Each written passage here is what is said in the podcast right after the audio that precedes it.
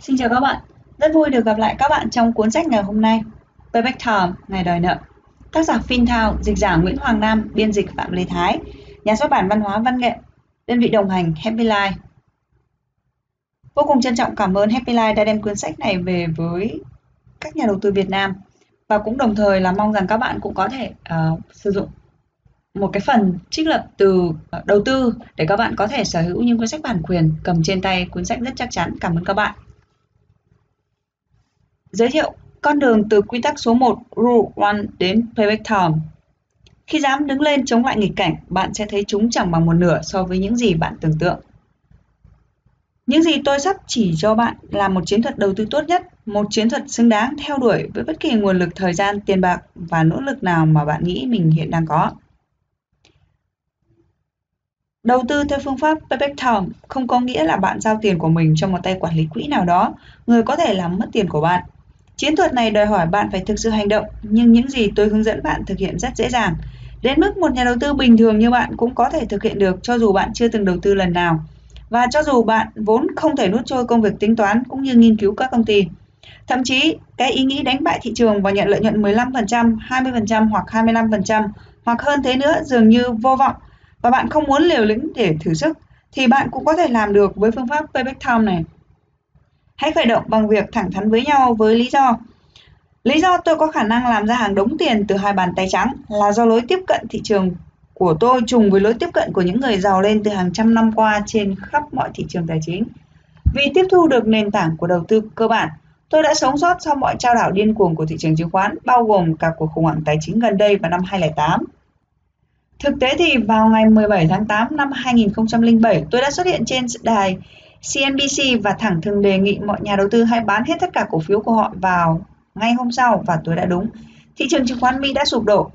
Còn vào ngày 9 tháng 3 năm 2009 khi chỉ số Dow Jones giảm xuống dưới 6.600, tôi đã gửi email ngay trong đêm cho Maria Pat của đài CNBC, Manny Striff hãng Kim Finger chuyên về các công ty xét bản các dự báo về thị trường và tài chính nổi tiếng của Washington DC.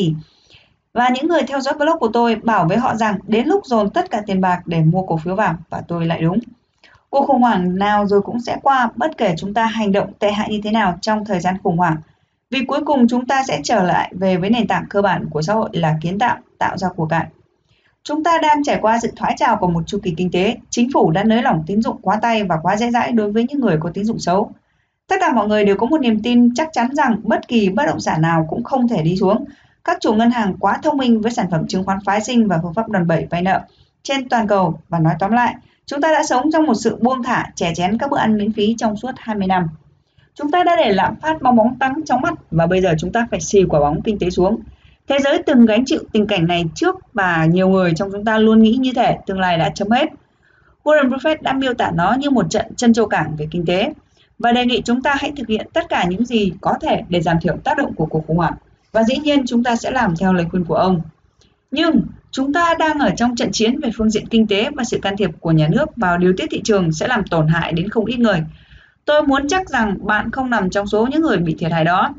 Những nhà đầu tư hành động đúng đắn vào lúc này sau 10 năm hay 20 năm nữa sẽ đứng ở hàng ngũ bên kia, hàng ngũ của những người rất rất rất giàu. Để có thể làm được điều đó, trước tiên bạn cần phải biết quy tắc đầu tư. Mọi nhà đầu tư thành công mà tôi biết, cho dù theo trường phái mua bán liên tục hay những nhà đầu tư năng động active traders, những người mà lấy việc mua bán cổ phiếu hàng ngày để kiếm tiền từ những chênh lệch giá nhỏ, hay là đầu tư dài hạn long term investors đều tuân thủ theo hai nguyên tắc đầu tư, quy tắc số 1 không để mất tiền và quy tắc số 2 là đừng quên quy tắc số 1. Quyển sách đầu tiên của tôi, quy tắc số 1, giữ vị trí số 1 trong danh sách bán chạy nhất của tạp chí New York Times và được dịch sang 14 thứ tiếng. Những nhà đầu tư sừng sỏ như Jim Cramer và chủ tịch của SEC Arthur Levitt đã nhiệt tình đề bạt quyển sách này. Một sự thực đáng để tâm là cơ hội luôn có sẵn trong thị trường bất ổn. Quyển sách này sẽ trao cho bạn nền tảng trí thức làm giàu trong bất kỳ thị trường nào, đặc biệt là thị trường không ổn định, đi ngang hoặc không tăng trưởng kéo dài nhiều năm, thậm chí là nhiều thập kỷ. Nhiều triệu người khắp nơi đang đau khổ dằn vặt vì quỹ hưu trí đang càng ngày càng teo tóp, thậm chí có nguy cơ tiêu tan. Họ chăn trở điều gì sẽ xảy ra với tiền của họ và liệu rằng họ có thể lấy lại được tiền của mình chăng? Tôi sẽ cho bạn hy vọng và một giải pháp thực tế hơn để bạn có thể tiến lên. Trái với những gì bạn nghĩ, thời khắc để tạo ra hàng triệu đô la từ thị trường chứng khoán lại là ngay bây giờ, dĩ nhiên nếu bạn biết cách. Chiến lược được trình bày trong quyển sách đầu tiên của tôi, Quy tắc số 1, khởi đầu với nguyên lý của các quy tắc số 1 nhưng sự thành công gắn liền với khả năng mua bán năng động, tức là active trading. Chiến lược được trình bày trong cuốn sách này là đầu tư chủ động, làm thế nào để mua và giữ cổ phiếu một cách hợp lý. Tôi gọi chiến thuật đầu tư này là mua tích trữ hay mua dài hạn, vì nó sẽ giúp bạn biết khi nào và làm thế nào để tích lũy mua một cổ phiếu của doanh nghiệp tuyệt vời khi giá nó đang giảm. Sự phối hợp giữa các nguyên tắc của quy tắc số 1 với chiến thuật mua tích trữ cổ phiếu là tấm vé đưa bạn đến sự giàu có, đặc biệt là ngay tại thời điểm này vẫn rất phù hợp trong bối cảnh hiện tại của thị trường chứng khoán thế giới và Việt Nam. Chú thích của người dịch trên thực tế, lối tiếp cận đầu tư này đã được chứng thực qua thời gian. Đây chính là cách mà những nhà đầu tư trên hàng đầu thế giới đã biến thị trường giá xuống, sự bất ổn, trở thành những cơ hội làm giàu ngoạn mục. Những tỷ phú Mỹ đã sử dụng chiến lược này như một công cụ cơ bản để làm ra hàng tỷ đô la tài sản. Dẫu rằng họ vẫn muốn giữ bí mật về nó, đã đến lúc bạn học hỏi các bí quyết này và sau đó tự mình thực hiện. Hãy thực hành theo những gì tôi hướng dẫn và bạn sẽ nhanh chóng vượt mặt ngành công nghiệp tài chính vốn từng là bạn mất tiền và chán trường. Và bạn, chính bạn Hãy nắm bắt cơ hội đầu tư của mình ngay bây giờ. Ngôi trường duy nhất dạy đầu tư thành công. Tôi được truyền dạy các nguyên tắc và triết lý đầu tư từ một người đàn ông mà tôi tôn kính gọi là sói già. Ông là một nhà đầu tư rất thành công tại phố Wall, người tôi đã kết thân sau một lần tôi suýt chút nữa hại chết cùng toàn bộ đội chèo thuyền vượt thác tại sông Grand Canyon vào năm 1980. Khi ấy, tôi là người hướng dẫn của đoàn thám hiểm trên sông với thu nhập hàng năm là 4.000 đô la. Cho đến khi ông ấy túm lấy tôi và lôi tôi vào giới đầu tư. Xin cung cấp thêm thông tin cho quý vị độc giả vào thời điểm đó tôi đã sống ngót nghét 13 năm trong túi ngủ, 3 năm trong quân ngũ và 10 năm tại Grand Canal, người đã hướng dẫn chèo thuyền. Nhưng khi ấy tôi vừa kết hôn và đối với vợ tôi viễn cảnh nuôi gia đình chỉ dựa vào 4.000 đô la một năm thì chẳng thú vị chút nào. Mọi người trông đợi tôi kiếm ra tiền đủ để trang trải những thứ thiết yếu như một ngôi nhà chẳng hạn. Mà đối với tôi lúc ấy, việc sống dưới một mái nhà là một ý tưởng rất mới. Việc thực sự mua một căn nhà thì chả quả thật tôi khó mà tưởng tượng ra. Và rồi sói già đến với cuộc đời tôi. Người ta vẫn nói quan trọng nhất là đúng thời điểm và trong trường hợp của tôi thì hoàn toàn ứng nghiệm. Người đỡ đầu của tôi đã tìm thấy tôi vào thời điểm hoàn hảo và rồi ông tiến hành khoét sâu vào cái đầu cố chấp của tôi, rồi đưa vào đó những bí kíp cơ bản của đầu tư rằng lợi nhuận cao và rủi ro cao không nhất thiết phải đi liền với nhau, rằng tôi nên mong đợi lợi nhuận cao nhất từ các khoản đầu tư với rủi ro thấp nhất và rằng cách để thành công hay nhất là sao chép từ những người đã thành công. Tôi đã thấm nhuần những lời khuyên này, tôi khắc sâu chúng vào bộ não và tiềm thức của mình. Và chỉ trong vòng 5 năm sau khi đã bắt đầu với 1.000 đô la tổng tiền đầu tư, tôi đã là một triệu phú sở hữu một ngôi nhà nhìn ra biển ở Del California. Từ đó tôi lại tiếp tục làm ra rất nhiều tiền và cũng mất đi khá khá khi tôi cho rằng mình đã bắt đầu trở nên thông minh hơn và khi đầu tư vào những thứ tôi không hiểu rõ. Nhưng sau đó tôi đã lấy lại những số tiền đã mất khi trở về với quy tắc số 1 đừng mất tiền. Đó cũng là lý do tôi loan truyền với cả thế giới rằng hãy rút ra khỏi thị trường khi chỉ số Dow Jones đang lơ lửng ở mức 13.000 điểm. Bí mật lớn nhất của đầu tư không phải là kiếm tiền mà là giữ lấy tiền. Hóa ra sau một thời gian dài, bất kỳ khoảng thời gian nào sắp xỉ hoặc trên 10 năm, những nhà đầu tư liên tục thu về lợi nhuận cao, những tay thực sự giữ lợi nhuận cao và tiếp tục trở nên giàu có hơn. Hầu hết đều xuất thân từ trường phái đầu tư cơ bản. Quay trở lại thời kỳ những năm 1930, cái nôi của phương pháp đầu tư giá trị nằm ở New York City – nhưng vào khoảng năm 1960 nó được chuyển rời về Ohama và tiếp tục tọa lạc tại đó cho đến ngày nay. Người đầu tiên khởi xướng thành lập trường phái đầu tư giá trị chính là nhà đầu tư đại tài Benjamin Graham, đồng thời là tác giả giáo sư của Đại học Colombo, Mỹ. Hiện tại, đại diện tiêu biểu nhất cho trường phái đầu tư giá trị là một học trò của Benjamin Graham, ngài Warren Buffett, người được mệnh danh là một nhà hiền triết giữa Ohama. Buffett đã vận dụng những kiến thức lãnh đạo được lãnh hội từ Benjamin Graham để trở thành một trong những người giàu nhất thế giới. Những học trò khác của trường phái này là hàng ngàn nhà đầu tư bán chuyên nghiệp thành công và hàng trăm nhà đầu tư chuyên nghiệp. Những người thường xuyên giúp những khách hàng thường rất giàu có của họ đánh bại thị trường chứng khoán suốt một thời gian dài. Trường phái đầu tư giá trị biết cách dạy bạn làm thế nào để thu được lợi nhuận cao nhất với mức rủi ro thấp nhất bằng bất cứ chiến lược nào bạn có. Mua tích trữ cổ phiếu đến khi giàu. Trong quyển sách đầu tay của tôi, quy tắc số 1, Tôi đã dạy bạn phân tích nhanh một doanh nghiệp, tìm ra giá trị của nó và mua bán nó bằng các công cụ kỹ thuật. Hãy xem quyển sách này như một trước tác của quyển quy tắc số 1. Khi tôi viết quyển sách quy tắc số 1, tôi nghĩ rằng mình có thể hướng dẫn phương pháp đầu tư mà không cần chú trọng vào nền tảng của mô tích chữ. Tôi đã sai. Bạn cần quyển sách mới này và cả phương pháp mô tích chữ đối với đa số độc giả. Quyển sách này cũng đủ cho bạn làm ra hàng triệu đô la và nghỉ hưu trong sung túc. Độc giả của quy tắc số 1 đã dạy tôi rằng Tự mình thực hiện đầu tư có thể là một việc đáng sợ. Không phải vì bản thân các kỹ thuật quá khó mà bởi vì để tự đầu tư bạn cần phải biết cách lờ đi những lời dối trá của ngành công nghiệp tài chính đang ra giả với bạn hàng ngày. Rất nhiều độc giả và học trò của tôi khi muốn trở thành những nhà đầu tư tốt hơn đã liên tục bị dội bom từ những mẩu quảng cáo và các chương trình truyền hình rằng bạn không thể tự mình đầu tư được. Điều đó quá khó, quá phức tạp nên bạn dành lại cho các chuyên gia thì hơn. Thậm chí có những quyển sách bán chạy nhất bestseller ra đời hàng năm chỉ để chứng minh cho bạn thấy rằng không một ai kể cả ngài Buffett có thể chiến thắng thị trường và do đó họ bảo bạn rằng chẳng việc gì phải tự thử mình để tự đầu tư cả. Nhưng các mẫu quảng cáo, sách và chương trình TV đó đều sai bét và bạn đừng nghĩ rằng bạn chỉ hiểu lầm mục đích của chúng. Thực sự, các phương tiện này đang cố tình đánh lừa chúng ta. Ta đều biết những nhà đầu tư giỏi vẫn đánh bại thị trường qua năm này qua năm khác và sự thật không ai có thể chối cãi. Nhưng thiệt hại mà các lo phóng thanh tài chính này có thể mất thì quá lớn, đến nỗi họ không cho phép bất kỳ ai can thiệp vào sự thật họ tạo ra. Những mất mát mà họ phải chịu đựng khi sự thật về đầu tư này được phơi bày là số tiền không dưới 100 tỷ đô la hàng năm đã và đang chảy vào từ túi của bạn sang túi của họ. Con số này vượt quá số tiền mà các quốc gia từng lao vào vòng chiến để rồi hy sinh hàng triệu người mới có được. Ta đừng phí một giây nào nghĩ rằng thật vô lý khi cả ngành công nghiệp tài chính lại thêu dệt nên một sự thật để biến hộ cho hành vi chiếm đoạt khối tài sản khổng lồ này. Với số chiếc lợi phẩm ngân ấy, nhiều người sẵn lòng lớn tiếng dè biểu bất kỳ ai khuyên nhủ rằng bạn có thể tự mình đầu tư. Cũng với những số chiến lợi phẩm ngân ấy, bạn giống như họ, có thể mướn công ty PR giỏi nhất, những công ty quảng cáo chuyên nghiệp nhất, những luật sư tài năng nhất, bạn thậm chí có thể bao luôn cả những tác giả. Bạn có thể tạo ra những quyển sách bán chạy nhất, bạn có thể cho người nhà mình xuất hiện cả ngày trên các buổi tọa đàm trên truyền hình. Bạn có thể vẽ ra sự thật rằng hàng triệu người. Và đó chính xác là những gì ngành tài chính đã và đang làm. Đó là lời nói dối mà họ sẽ tiếp tục rêu rao, thậm chí là những thảm họa kinh tế mà những người họ gọi là chuyên gia đã góp công lớn tạo nên. Hãy sẵn sàng tự mình đầu tư chứng khoán. Quá trình này bắt đầu bằng việc thấu hiểu giá trị tuyệt vời của phương pháp mua tích trữ và sau đó hiểu được lý do tại sao bạn cần phải mua tích trữ cổ phiếu. Nếu không, bạn sẽ phải trả giá lớn trong đời hay trả giá bằng chính chất lượng cuộc sống của những người bạn yêu quý. Hãy chuẩn bị nỗi kinh sợ những khoản chi phí mà bạn sẽ phải gánh trả nếu không nghiêm túc tiếp nhận những gì tôi chỉ dẫn. Nhưng đồng thời cũng chuẩn bị đón nhận những cảm hứng lớn lao bởi việc làm giàu rất ư là dễ dàng. Chương 1 người giàu đã dùng khủng hoảng để phát lên như thế nào. Hành động sẽ đi kèm với rủi ro và phí tổn thất, nhưng chẳng thấm vào đâu so với rủi ro và phí tổn dài lâu của việc chúng ta không hành động. John F. Kennedy Chiến lược đầu tư tốt nhất, tôi biết nghe rất lạ đời, rất ngược ngạo và thật điên rồ, đến nỗi những người sử dụng nó cũng khó lòng giải thích cho suy thanh người khác. Chiến lược này không khó thực hiện, không khó tí nào, nhưng vô cùng khó giải thích. Nhiều người sẽ tốt lên là không thể làm được, nhưng những nhà đầu tư thông minh đã sử dụng nó suốt và thật sự nó thật sự rất hiệu quả. Với họ, đầu tư là một việc tôi có thể làm bất cứ điều gì tôi mong muốn trong quãng đời còn lại của mình. Chiến lược đầu tư này hiệu quả đến nỗi nó đã trở thành bí mật đầu tư thành công của những nhà đầu tư tài ba và giàu có nhất trên thế giới. Tôi hoàn toàn nghiêm túc khi nói như thế.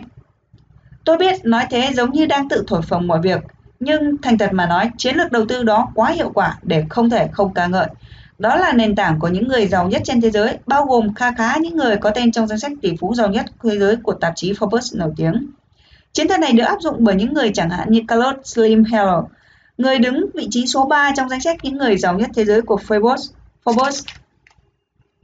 Chiến lược này cũng là nền tảng của hàng ngàn triệu phú đô la, trong đó có tôi. Thú thật, tất cả những tỷ phú mà tôi vừa nêu trên đây cũng phải đồng ý rằng chiến lược đầu tư này dễ áp dụng hơn khi bạn là một nhà đầu tư nhỏ. Trở thành một nhà đầu tư lớn sẽ đánh mất lợi thế trong việc sử dụng chiến lược này. Nhà đầu tư huyền thoại Buffett đã từng nói, bất cứ ai nói rằng quy mô hay sai của khoản đầu tư không ảnh hưởng đến hiệu quả đầu tư, nghĩa là họ đang ủ mưu nhằm bán cổ phiếu của chính họ.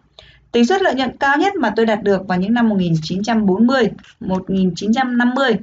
Khi ấy tôi đã giết chết chỉ số Dow Jones. Những con số không biết nói dối, thời điểm ấy tôi đang đầu tư vào những cổ phiếu rất nhỏ, không có nhiều tiền lại một lợi thế về mặt cấu trúc khi quản lý tài sản. Tôi đã sử dụng chiến lược này để gây dựng tài sản của mình bằng cách mua cổ phiếu của các công ty công nghệ sinh học, các công ty phần mềm và các công ty tư nhân khác. Và sớm thôi nếu bạn chú ý và sẵn lòng thực hiện công việc thú vị này, bạn sẽ khám phá rằng chiến lược đầu tư kỳ diệu này cũng có thể làm nền tảng cho sự may mắn của chính bạn.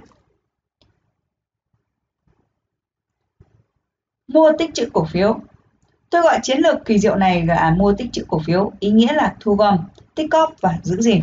Chính xác là bạn sẽ kiếm cổ phiếu để mua tích trữ, lẽ dĩ nhiên là không phải giá nào cũng mua.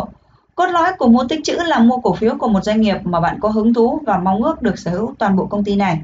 Và sau đó mong đợi giá cổ phiếu xuống thật thấp để có thể thỏa sức mua vào miễn là bạn còn tiền và giá còn thấp.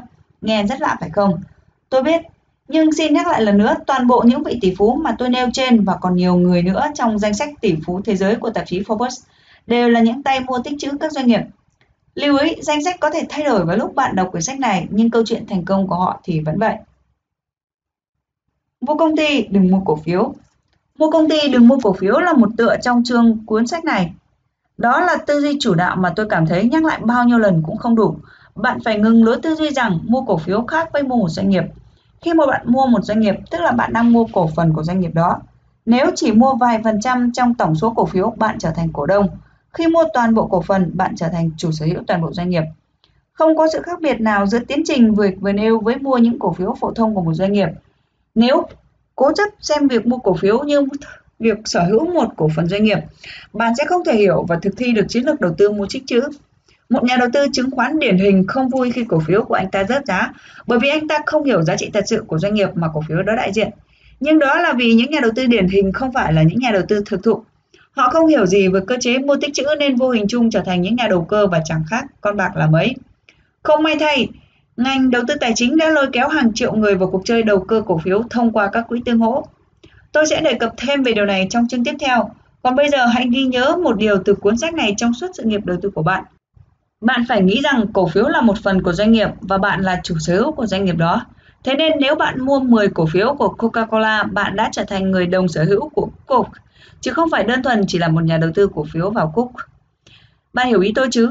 Khi bạn bắt đầu lĩnh hội tư duy ấy, bạn đã gia nhập vào hàng ngũ những nhà đầu tư vĩ đại của Warren Buffett và bạn đã đặt bước chân đầu tiên trên con đường trở thành nhà đầu tư tích trữ cổ phiếu và doanh nghiệp cứng cựa trên thị trường. Bí mật của chiến lược mua tích trữ không chút rủi ro là hiểu rằng giá cả khác hoàn toàn với giá trị. Vâng, dĩ nhiên chiến lược mua tích trữ cổ phiếu còn nhiều thứ để bàn chứ không đơn giản chỉ là việc mua cổ phiếu và cầu cho giá của chúng giảm. Những gì mà Warren Buffett và rất nhiều tỷ phú đô la khác biết chính là giá cổ phiếu không phải lúc nào cũng thể hiện đúng giá trị của một doanh nghiệp. Nói cách khác, bạn phải học cách nhìn xa hơn việc chỉ nhìn vào giá cổ phiếu. Hàng ngày trên thị trường, bạn phải nhìn vào giá trị của doanh nghiệp. Bí mật duy nhất của mua tích trữ cổ phiếu là đảm bảo rằng giá trị của một doanh nghiệp phải thực sự cao hơn giá trị thị trường mà bạn bỏ ra để mua nó. Tôi thề rằng tất cả các bí mật chỉ có vậy. Nếu bạn thực sự đúng điều này, bạn chỉ có thể giàu lên thôi. Số đông các nhà đầu tư mắc sai lầm khi nghĩ rằng cái giá mà họ bỏ ra để mua cổ phiếu nhất định phải có mối liên hệ mật thiết nào đó với giá trị thực của công ty mà họ mua. Tôi không hiểu sao các nhà đầu tư chứng khoán lại nghĩ vậy, trong khi rõ ràng họ đã vấp phải sai lầm này bao giờ trong những thương vụ khác. Át hẳn, khi họ mua một chiếc xe cũ vài lần trong đời, họ không hề mơ hồ giữa giá tiền của chiếc xe với giá trị của chiếc xe đó đúng chứ? Người chào bán 5.000 đô la cho một chiếc Toyota cũ của anh ta không có nghĩa rằng nó thực sự đáng 5.000 đô la. Nếu bạn đủ thông minh, bạn sẽ xem xét kỹ chiếc xe. Bạn cần biết chắc rằng động cơ của chiếc xe còn hoạt động và thân xe không phải là thảm họa. Bạn sẽ dò hỏi những chiếc xe cùng mẫu được bán với giá bao nhiêu và dùng nó để làm tham chiếu về mặt giá cả. Bạn chỉ mua khi mức giá chào bán là hợp lý. Tại sao các nhà đầu tư lại không làm điều tương tự khi họ mua cổ phiếu? Bởi vì họ không biết cách tính toán giá trị của một công ty giống như họ có thể làm đối với một chiếc xe hơi. Chà, vậy thì trong quyển sách này chúng ta sẽ khắc phục và học cách tính giá trị của một công ty. Bạn sẽ được chỉ cách tính giá trị và đảm bảo rằng nó cao hơn giá mua trong chương 4. Còn bây giờ bạn chỉ cần hiểu rằng giá chỉ là một số tiền mà bạn bỏ ra chỉ có vậy thôi. Nó chẳng có ý nghĩa quái nào khác ngoài điều đó. Nếu bạn muốn biết giá trị của thứ bạn đã mua, chà, đó là một câu hỏi hoàn toàn khác. Giá là cái mà bạn bỏ ra nhưng giá trị là cái mà bạn thu được. Hai thứ đó có thể và thường khá là khác nhau. Chúng ta sẽ bắt đầu bài học về cách thức mua tích trữ các công ty bị định giá thấp hơn giá trị thực và kiếm bội tiền bằng câu thần chú. Giá cả không đồng nhất với giá trị.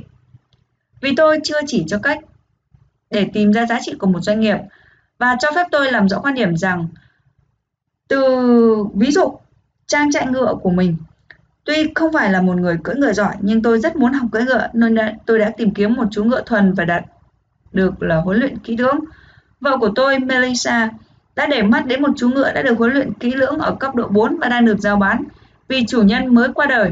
Gia đình người chủ rất giàu có nên họ chỉ cần kiếm một người chủ mới đàng hoàng cho chú ngựa mà thôi. Melissa gọi đến và được biết rằng họ đã mua con ngựa với giá 60.000 đô la chưa kể tiền vận chuyển từ Đức về và họ muốn bán nhanh với giá là 35.000 đô la. Melissa đã trả lời rằng chúng tôi không hứng thú lắm, nhưng nếu không có ai ngỏ ý muốn mua với giá đó thì họ có thể gọi lại cho chúng tôi.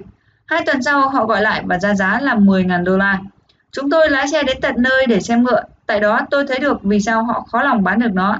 Chú ta cần được tỉa lại móng guốc và đóng lại bộ móng sắt mới. Chú cũng cần được cho ăn đàng hoàng hơn và mấy tháng rồi chẳng có ai cưỡi chúng ta. Tôi leo lên lưng và chú cố gắng quăng tôi xuống. Nhưng chú ấy đã yếu quá rồi, không thể làm nổi chuyện đó nữa. Tôi không hề thấy ấn tượng tí nào cả. Một con ngựa to, gầy trơ xương, mất dáng, khó thuần không phải thứ tôi đang tìm mua. Tuy nhiên, Melissa vốn xuất thân từ một công ty nhập khẩu và chuyên huấn luyện ngựa, đồng thời cũng giữ chức vô địch quốc gia cưỡi ngựa nhiều năm liền. Cô hiểu rành rẽ về ngựa. Cô dành 10 phút với cậu chàng di chuyển vòng quanh sân, sau đó kéo tôi sang một bên và nói, đón nó về nhà thôi, nó cực tuyệt luôn. Trong khi tôi hoàn toàn thấy những vấn đề bên ngoài, Melissa lại nhìn ra một chú ngựa trị giá 60.000 đô la là một chú ngựa tuyệt vời. Có đủ khả năng khiến tôi trở thành một người cưỡi ngựa giỏi. Chúng tôi bỏ ra 2.000 đô la và hiện giờ chúng ta đang ở trong chuồng ngựa nhà tôi với bộ móng mới và đang được vỗ béo. Mở ngoặc chú thích của người dịch. Tác giả đã bỏ ra 2.000 đô la tiền mặt mua bảo hiểm và được ngân hàng cho vay 8.000 đô la còn lại nên số tiền bỏ ra thực tế chỉ có 2.000 đô la thôi. Vậy giá trị của chú ngựa là gì? Tôi chắc chắn rằng trong thị trường này, nếu chúng tôi bán nó đi, chúng tôi sẽ kiếm được nhiều hơn số tiền đã bỏ ra và thậm chí là hơn gấp bội lần. Vậy bài học ở đây là gì? Trong một thị trường ảm đạm, những vấn đề nổi cộm lên bề mặt vốn chẳng ảnh hưởng gì đến giá trị, vẫn có thể có tác động mạnh mẽ đến giá bán. Trước khi chúng ta trở lại việc chính và đi sâu vào tính toán giá trị của doanh nghiệp, tôi muốn bạn lưu ý thêm một điểm nữa về phi vụ của tôi. Về cơ bản, nó hoàn toàn không có rủi ro. Tôi chẳng thể nào mất tiền được khi mua con ngựa, thậm chí nếu nó có chết, tôi vẫn có tiền từ bảo hiểm cơ mà. Hãy dành chút thời gian suy nghĩ về điều đó. Nếu chúng ta biết rằng giá cả của một vật rẻ hơn mức giá nó xứng đáng hay giá trị của nó, những điều kỳ diệu sẽ trở thành hiện thực. Chúng ta có thể mua nó và đoán chắc rằng chúng ta sẽ kiếm ra tiền. Bạn có thể thốt bật lên, thật không đó? Thôi nào, không có cách nào đảm bảo rằng bạn sẽ kiếm ra tiền. Ừ thì có một cách đảm bảo là nó cực kỳ đơn giản. Hãy đội vào chiếc nón logic, lý trí và học theo tôi. Nếu giá trị của thứ bạn mua lớn hơn số tiền bạn bỏ ra để sở hữu nó, thì bạn đảm bảo sẽ kiếm ra tiền. Như vậy bạn loại trừ xong nguy cơ của hoạt động đầu tư rồi. Câu hỏi duy nhất còn sót lại là bạn phải chờ bao lâu để giá bán trở về đúng mức với giá trị thực. Trường hợp chú Nghĩa Saman của tôi, với giá mua là quá hời, chúng tôi có thể bán nó đi và kiếm lời ngay lập tức khi chúng ta tốt tát về sơ bộ móng guốc của chúng. Nếu chúng tôi muốn bán nó với mức giá tối đa có thể, giá trị cao nhất của con ngựa được huấn luyện kỹ lưỡng ở cấp độ 4, chiều dài thân bằng 17 găng tay. Với những chuyển động tuyệt vời, chúng tôi sẽ phải kiên nhẫn hơn và chờ đợi một thị trường tốt hơn khi bán giá được nâng lên ngang hàng với giá trị. Và chúng ta phải áp dụng nguyên tắc mua ngựa kể trên của tôi với cổ phần doanh nghiệp. Nếu bạn được mua với giá thấp hơn so với giá trị lâu dài, có thể bạn sẽ không thể bán kiếm lời ngay tức thời. Nhiều khi giá còn xuống thấp nữa và trước khi bắt đầu lên lại, không có gì đảm bảo rằng giá ngắn hạn của Sherman không xuống thấp hơn. Nhưng cùng với thời gian, giá cả sẽ đạt đến bằng với mức giá trị. Điều này đã đúng với ngựa và sẽ đặc biệt đúng với doanh nghiệp. Tôi muốn đưa thêm một khác biệt rõ rệt giữa đầu tư với những thứ như ngựa, bất động sản và các tác phẩm nghệ thuật với đầu tư vào doanh nghiệp. Những thứ liệt kê phía trước không hề có nền tảng thật giá bán của nó. Giá trị của chúng dựa vào không khác gì hơn ngoài các yếu tố như xu thế thời trang, lịch sử của đồ vật và giả thuyết kẻ ngốc hơn. Do đó, thật khó mà thẩm định giá trị thực của chúng. Một tác phẩm của Picasso có thể được bán với giá là 20 triệu đô la và năm sau có thể chỉ còn giá trị 10 triệu đô la. Vậy đâu mới là giá trị thật? Ai mà biết được chứ? Doanh nghiệp trái lại có giá trị thực sự dựa vào số tiền kiếm được trong tương lai. Chúng ta sẽ bàn thêm ở chương sau. Tôi chỉ muốn nhấn mạnh ý này rằng bạn không biết chính xác được khi nào bạn sẽ kiếm được bội tiền. Vậy bạn phải chờ đợi giá cả sánh ngang với giá trị. Nhưng vì doanh nghiệp sẽ tạo ra tiền nên ngày bạn chờ đợi ấy chắc chắn sẽ đến. Nghe rất lọt tai phải không nào? Nhưng có một vấn đề quan trọng trong phương pháp đầu tư mua tích chữ này là phải chờ bao lâu để giá cả trở về đúng với giá trị. Tôi xin gửi với bạn quy tắc 10-10 của tôi. Nếu không sẵn lòng giữ cổ phiếu trong vòng 10 năm, đừng cầm nó dù chỉ trong vòng 10 phút. Chúng ta thực hành quy tắc này vì hai lý do. Một, nó buộc chúng ta phải nhìn xa và nghĩ dài hạn. Hai, chúng ta có thể mắc kẹt trong một thị trường chứng khoán tồi tệ mà chúng ta thực sự phải chờ đến 10 năm thì giá cả mới bằng giá trị thực và chúng ta hoàn toàn bình thản với nó. Điều này đặt ra yêu cầu cấp thiết là chúng ta cần hiểu biết cặn kẽ về doanh nghiệp của mình định đầu tư và sở hữu giống cách mà Melissa thấu hiểu về ngựa vậy. Bạn sẽ học cách xem xét này ở chương 3. Trong lúc ấy, trong trường hợp những điều tôi vừa đề cập làm bạn hoang mang thì bạn chỉ cần nhớ điều này. Tôi đã thực hiện đánh giá giá trị của doanh nghiệp bằng ngựa. Tôi thấy việc đánh giá giá trị doanh nghiệp dễ hơn rất nhiều. Khi bạn tìm được một công ty có giá cả thấp hơn giá trị, bạn sẽ không thể thua lỗ nếu bạn không buộc phải bán cổ phiếu. Mở bài đến đây là đủ rồi, chúng ta sẽ tìm hiểu thêm ở các chương sau. Yên tâm đi, chắc chắn bạn sẽ thấy hiểu hơn. Bí mật tiến đến giàu có là lãi kép nhờ vào mua tích trữ cổ phiếu.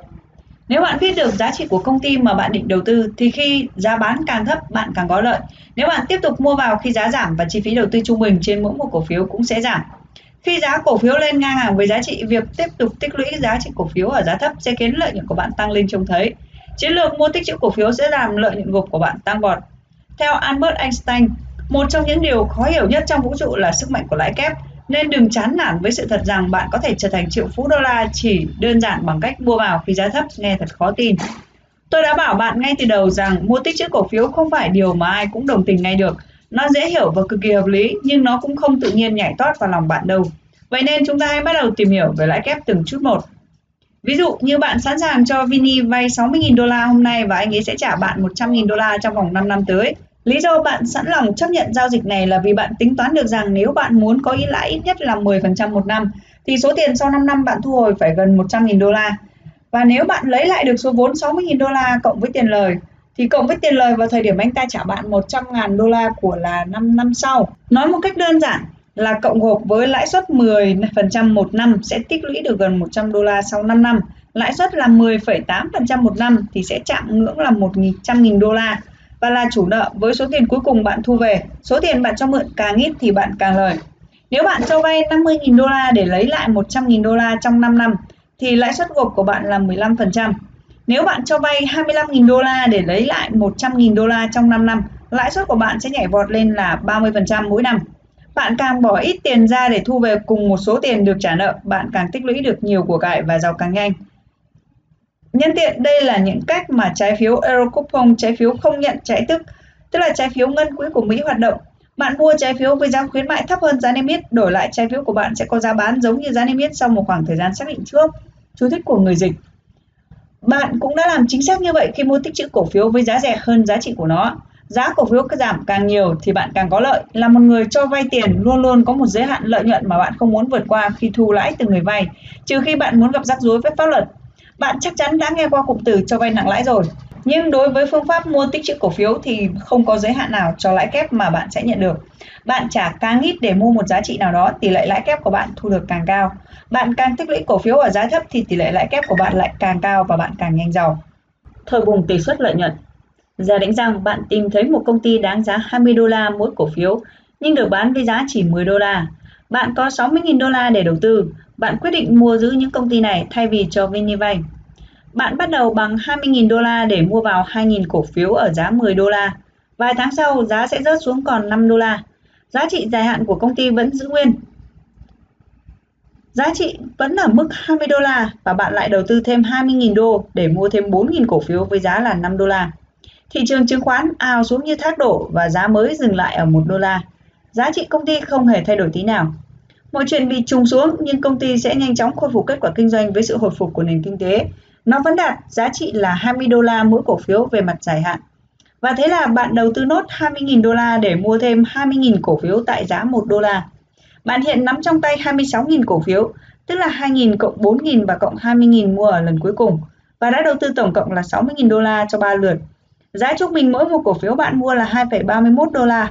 Sau 5 năm, bạn bán ra với giá bằng giá trị là 20 đô la trên mỗi cổ phiếu, tổng cộng là 520.000 đô la. Hãy so sánh cuộc khoản vay của Vini nhé. Sau 5 năm cho Vini vay, bạn biến 60.000 đô la ban đầu thành 100.000 đô la, lãi gộp là 10,8%, cũng không tệ. Nhưng trong ví dụ thứ hai, bởi vì bạn kiên trì mua cổ phiếu của doanh nghiệp khi giá đang rớt, số tiền ban đầu là 60.000 đô la của bạn nay đã trở thành 520.000 đô la và lãi suất của bạn lên tới 54% mỗi năm.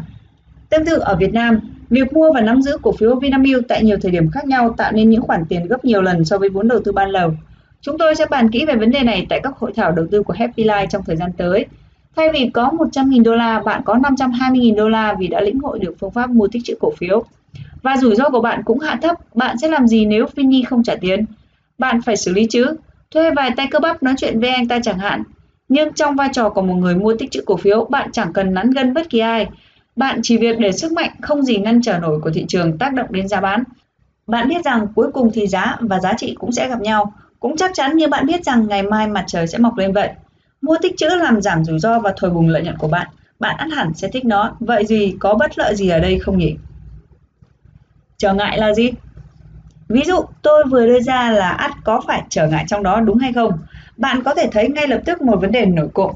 Giá cổ phiếu rớt không phanh từ 10 đô la xuống còn 1 đô la và bạn vẫn tiếp tục mua vào cứ như thể nó là kim cương sao? Làm sao bạn có thể làm vậy khi mọi người khác đang bán ra? Họ có quá ngốc nghếch và bạn có thật sự thông minh như vậy hay không? Bạn ắt phải có một tài năng thiên phú thì mới thực hiện được trò mua tích chữ này. Có lẽ nào đó chính là trở ngại hay không? Không, bạn không cần phải là thiên tài. Những người bán ra không ngốc và bạn cũng chẳng thông minh đến thế đâu. Đây không phải là chiến trường của những người khôn và kẻ dại. Và nếu chỉ số IQ của bạn nằm trong tầm trung, bạn có thể thực hiện được điều này. Vì mấu chốt không nằm ở thông minh, nó nằm ở tính hợp lý. Nếu bạn là người có tư duy logic, bạn có thể vẫy vùng trong giới tài chính rồi. Nghe rất điên rồ nhưng hoàn toàn là sự thực. Dùng phương pháp mua tích trữ để kiếm tiền là cuộc đối đầu giữa cảm xúc của họ và lý trí của bạn. Chúng ta sẽ chạm trán người bạn rất đối cảm tính của chúng ta quý ngài thị trường ở chương sau. Còn bây giờ bạn chỉ cần hiểu rằng bạn có thể bình tâm khi tất thảy mọi người đang hoảng loạn. Bạn sẽ trở nên rất giàu có, bạn không cần phải thông minh tuyệt đỉnh. Tôi cũng không phải dạng người đó, bạn chỉ cần phải thật bình tĩnh. Bạn có thể nào tỏ ra vô sự khi các ông lớn hay các tay quản lý quỹ kiểm soát hơn 85% số tiền của thị trường chứng khoán? Đang kinh sợ? Dĩ nhiên là bạn làm được, bạn đủ khả năng để làm thế. Hãy tin tôi đi, khi tôi viết quyển sách này, một số tay quản lý quỹ đang phải vò đầu bứt tóc, còn một số khác đang có ý định tự tử. Trong khi đó, bạn chỉ cần lo cho cuộc đời của bạn đối mặt với các vấn đề tài chính theo cách của người có lý trí làm. Bạn đã từng kinh qua các vấn đề tài chính trước đây, bạn biết mình sẽ tìm cách vượt qua được. Nhưng những tay quản lý quỹ chưa từng nếm trải qua những điều như vậy. Họ kinh hãi khi nghĩ đến viết cạnh mất đi công việc nhẹ nhàng và êm ái của họ.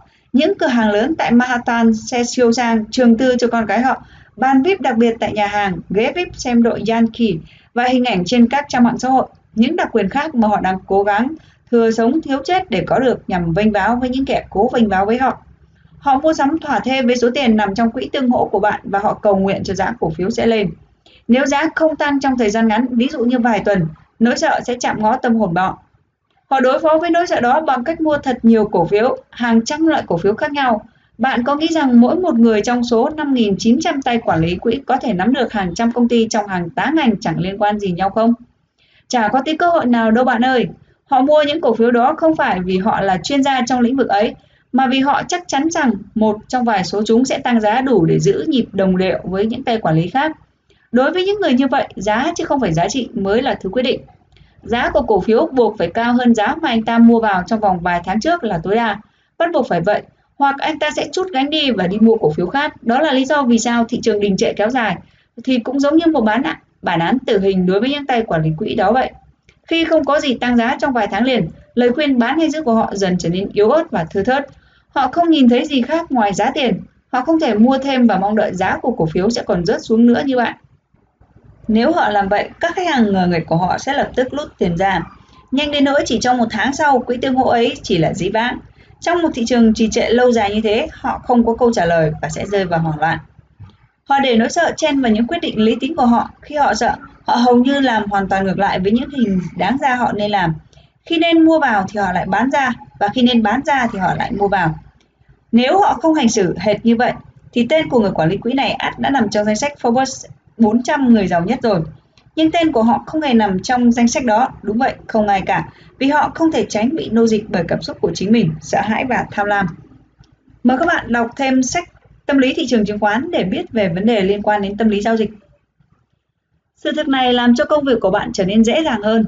Nếu chúng ta kiểm soát nỗi sợ bằng kiến thức và lý do chính đáng, chúng ta sẽ thắng. Điều này giúp phương pháp mua tích trữ trở nên đơn giản.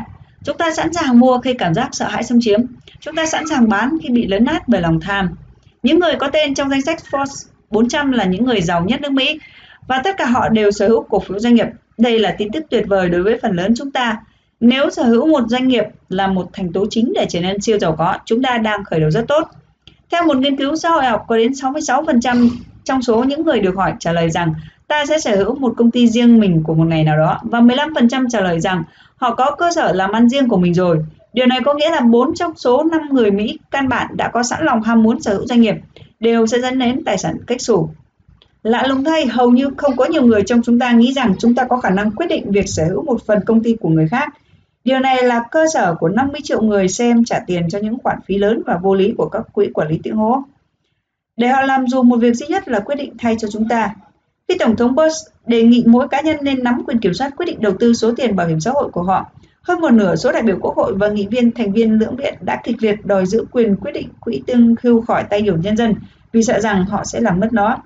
Dường như đa phần chúng ta nghĩ rằng tốt hơn hết là đầu tư vào việc làm ăn của bản thân và không nên quyết định đầu tư vào doanh nghiệp do người khác làm chủ. Nhưng sẽ thế nào nếu tìm hiểu về doanh nghiệp của người khác cũng dễ dàng, thú vị và hào hứng như tự tìm hiểu về các việc kinh doanh của bản thân mình? Và sẽ thế nào nếu việc nghiên cứu nó và đầu tư vào doanh nghiệp của người khác có thể đem lại phần thưởng cách xù về mặt tài chính? Dĩ nhiên, đó là những gì Benjamin Graham đã nói suốt 40 năm và Warren Buffett đã nói suốt 50 năm. Hãy coi cổ phiếu cũng là doanh nghiệp. Điều này là thực tế chứ không phải là lý thuyết suông. Những điều tôi vừa trình bày đã được thực tế chứng minh, tôi đã làm được điều tôi nói. Nhưng nếu tôi là bạn, chuyện một cựu hướng dẫn viên chèo thuyền trên sông kiếm được tiền cũng chẳng gây ấn tượng cho tôi lắm đâu. Có gì đâu, mèo mù còn có ngày với được cá rán mà. Nhưng nếu nhà đầu tư tài ba nhất đã dùng phương pháp mua tích trữ cổ phiếu và nhiều tài sản khác để trở thành một trong những người giàu nhất nhì thế giới, thì câu chuyện lại hoàn toàn khác phải không nào?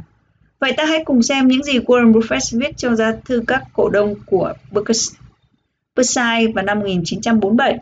Lá thư của Warren Buffett viết cho cổ đông Berkshire năm 1997 như sau. Cách chúng ta nhìn nhận về biến động thị trường. Một câu hỏi nhỏ. Nếu bạn dự định ăn hamburger đến hết phần đời còn lại và bạn không phải chủ công ty gia súc, bạn nên ước giá thịt lên hay xuống. Cũng vậy, nếu bạn muốn mua một chiếc xe hơi thì hết lần này đến lần khác bạn không phải là nhà sản xuất xe, bạn sẽ muốn giá lên hay giá xuống. Những câu hỏi này vốn dĩ có sẵn đáp án rồi, nhưng bây giờ là câu hỏi cuối, câu khó nhé. Nếu bạn kỳ vọng trở thành người tiết kiệm trong vòng 5 năm tới đây, bạn sẽ mong đợi thị trường chứng khoán sẽ nóng hay nguội. Trong thời gian đó, rất nhiều nhà đầu tư trả lời sai ở câu hỏi này. Cho dù họ sẽ trở thành người mua cổ phiếu dòng trong nhiều năm sắp tới, họ hân hoan khi cổ phiếu lên giá và hụt hẫng khi cổ phiếu tụt giá. Trên thực tế, họ vui sướng vì giá của chiếc hamburger mà họ sắp mua được đẩy lên. Phản ứng này chẳng hợp lý gì cả. Chỉ có những người bán cổ phần trong Telegram gần mới mừng khi thấy giá cổ phiếu tăng. Những người mua với tầm nhìn xa mong chờ rằng cổ phiếu rớt giá hơn. Nên bạn hãy mỉm cười khi báo chí chạy tít những nhà đầu tư mất tiền khi thị trường lao dốc. Hãy chỉnh lại trong đầu óc mình những nhà phi đầu tư mất tiền khi thị trường lao dốc nhưng những nhà đầu tư thì kiếm bộn. Có một chân lý mà các nhà báo thường hay quên đó là có người bán ra ắt có kẻ mua vào và điều gì làm tổn thương những người này thì sẽ sinh lợi cho người khác. Chúng ta đã kiếm được rất nhiều tiền từ việc mua vào cổ phiếu và doanh nghiệp với giá thấp vào những năm 1970 và những năm 1980, thị trường bấy giờ khắc nghiệt với những nhà đầu tư cưỡi ngựa xem hoa nhưng cực kỳ thân thiện với những công dân lâu năm của giới đầu tư. Như Warren Buffett đã chỉ ra trong lá thư năm 1997, một thị trường đang suy yếu là thời cơ tốt nhất để mua tích trữ cổ phiếu tốt. Một thị trường đi xuống nảy sinh vô số cơ hội tạo lập gia sản kích xù. Đến nỗi chỉ một nỗ lực nhỏ còn con từ phía bạn cũng đem về cho bạn nhiều hơn những gì bạn có thể tưởng tượng. Từ tận tâm can, tôi cho rằng đây chính là cơ hội cuộc đời.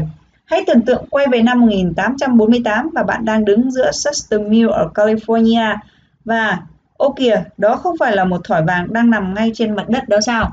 Tất cả những gì bạn đang làm là chỉ cần phân biệt được vàng rậm và vàng dòng và gã khờ nào có thể học được điều đó thì cũng sẽ nhặt nó lên thôi. Chỉ thế thôi, nó nằm ngay ngay trước mắt bạn, chỉ cần nhặt lên thôi. Một tỷ lệ lợi nhuận do mua tích trữ chỉ mua một phần nhỏ của mỏ vàng cũng đủ làm bạn trở nên giàu có và đó là định nghĩa chính xác của một doanh nghiệp tuyệt vời, một mỏ vàng. Nhưng một loại mỏ vàng đặc biệt những doanh nghiệp tuyệt vời biến một số tiền nhỏ thành vàng bằng cách tích tụ nó lên liên tục trong một khoảng thời gian dài. Khi bạn mua một doanh nghiệp tuyệt vời khi đang hạ giá, bạn đã nâng tỷ suất lợi nhuận của bạn lên một cách thần kỳ. Và khi bạn mua tích trữ một doanh nghiệp tuyệt vời với giá còn thấp hơn nữa, tỷ suất lợi nhuận của bạn biến thành vàng. Những nhà đầu tư nghiệp dư, những người bé nhỏ như bạn và tôi, khi mua giữ hợp lý sẽ thu được lãi kép lên đến 17%, 20% hoặc 24% và hơn thế nữa. Tôi đang nói đến lãi suất này duy trì trong suốt hơn 20 năm. Bạn tích lũy 50.000 đô la với lãi suất 24% một năm trong 20 năm, bạn sẽ ôm hết hàng triệu đô la. Hãy tin tôi đi, con số này hoàn toàn chính xác. Và đúng vậy, bạn hoàn toàn có thể làm được. Với quy tắc 72 từ cuốn quy tắc số 1, bạn sẽ hiểu rõ hơn về tác dụng của lãi kép. Quy tắc 72 được hiểu nôm na như cách để xác định xem bạn sẽ mất thời gian bao lâu để tăng gấp đôi số tiền tích lũy với bất kỳ mức lãi suất nào. Ví dụ, nếu với mức lãi suất là 8% một năm, lấy 72 chia cho 8 chúng ta được con số 9. Tức là 9 chính là số năm mà bạn phải chờ đợi để có thể tăng vốn đầu tư của mình lên gấp đôi. Tương tự như vậy, ta có khoảng thời gian tương ứng với mức lãi suất nhận được hàng năm. Đây cũng là một mẹo để bạn tính nhanh ra mức lãi cần thiết nhằm gấp đôi số tiền hiện có sau một số năm nhất định. Đơn giản như sau. Lấy 72 chia cho số năm sẽ ra mức lãi bạn cần kiếm được để gấp đôi số tiền bạn có trong vòng một số năm nhất định. Ví dụ, bạn muốn gấp đôi vốn trong vòng 10 năm thì lấy 72 chia cho 10 tức là cần một mức lãi suất là 7,2%. Nếu muốn gấp đôi số tiền trong vòng 5 năm thôi thì 72 chia cho 5, tức là phải kiếm được 14,4% một năm. Bạn cũng có thể dùng quy tắc 72 phần để ngược ngược lại để tính xem sau bao nhiêu năm thì số tiền của bạn đã gấp đôi. Việc vậy chỉ cần lấy 72 chia cho mức lãi suất là được. Tóm lại, bạn có thể lấy 72 chia cho số năm để tính ra mức lãi suất cần thiết hoặc có thể lấy 72 chia cho mức lãi để tính ra số năm để gấp đôi số vốn ban đầu. Quy tắc này sẽ tính ra một con số gần đúng nếu như lãi kép hàng năm.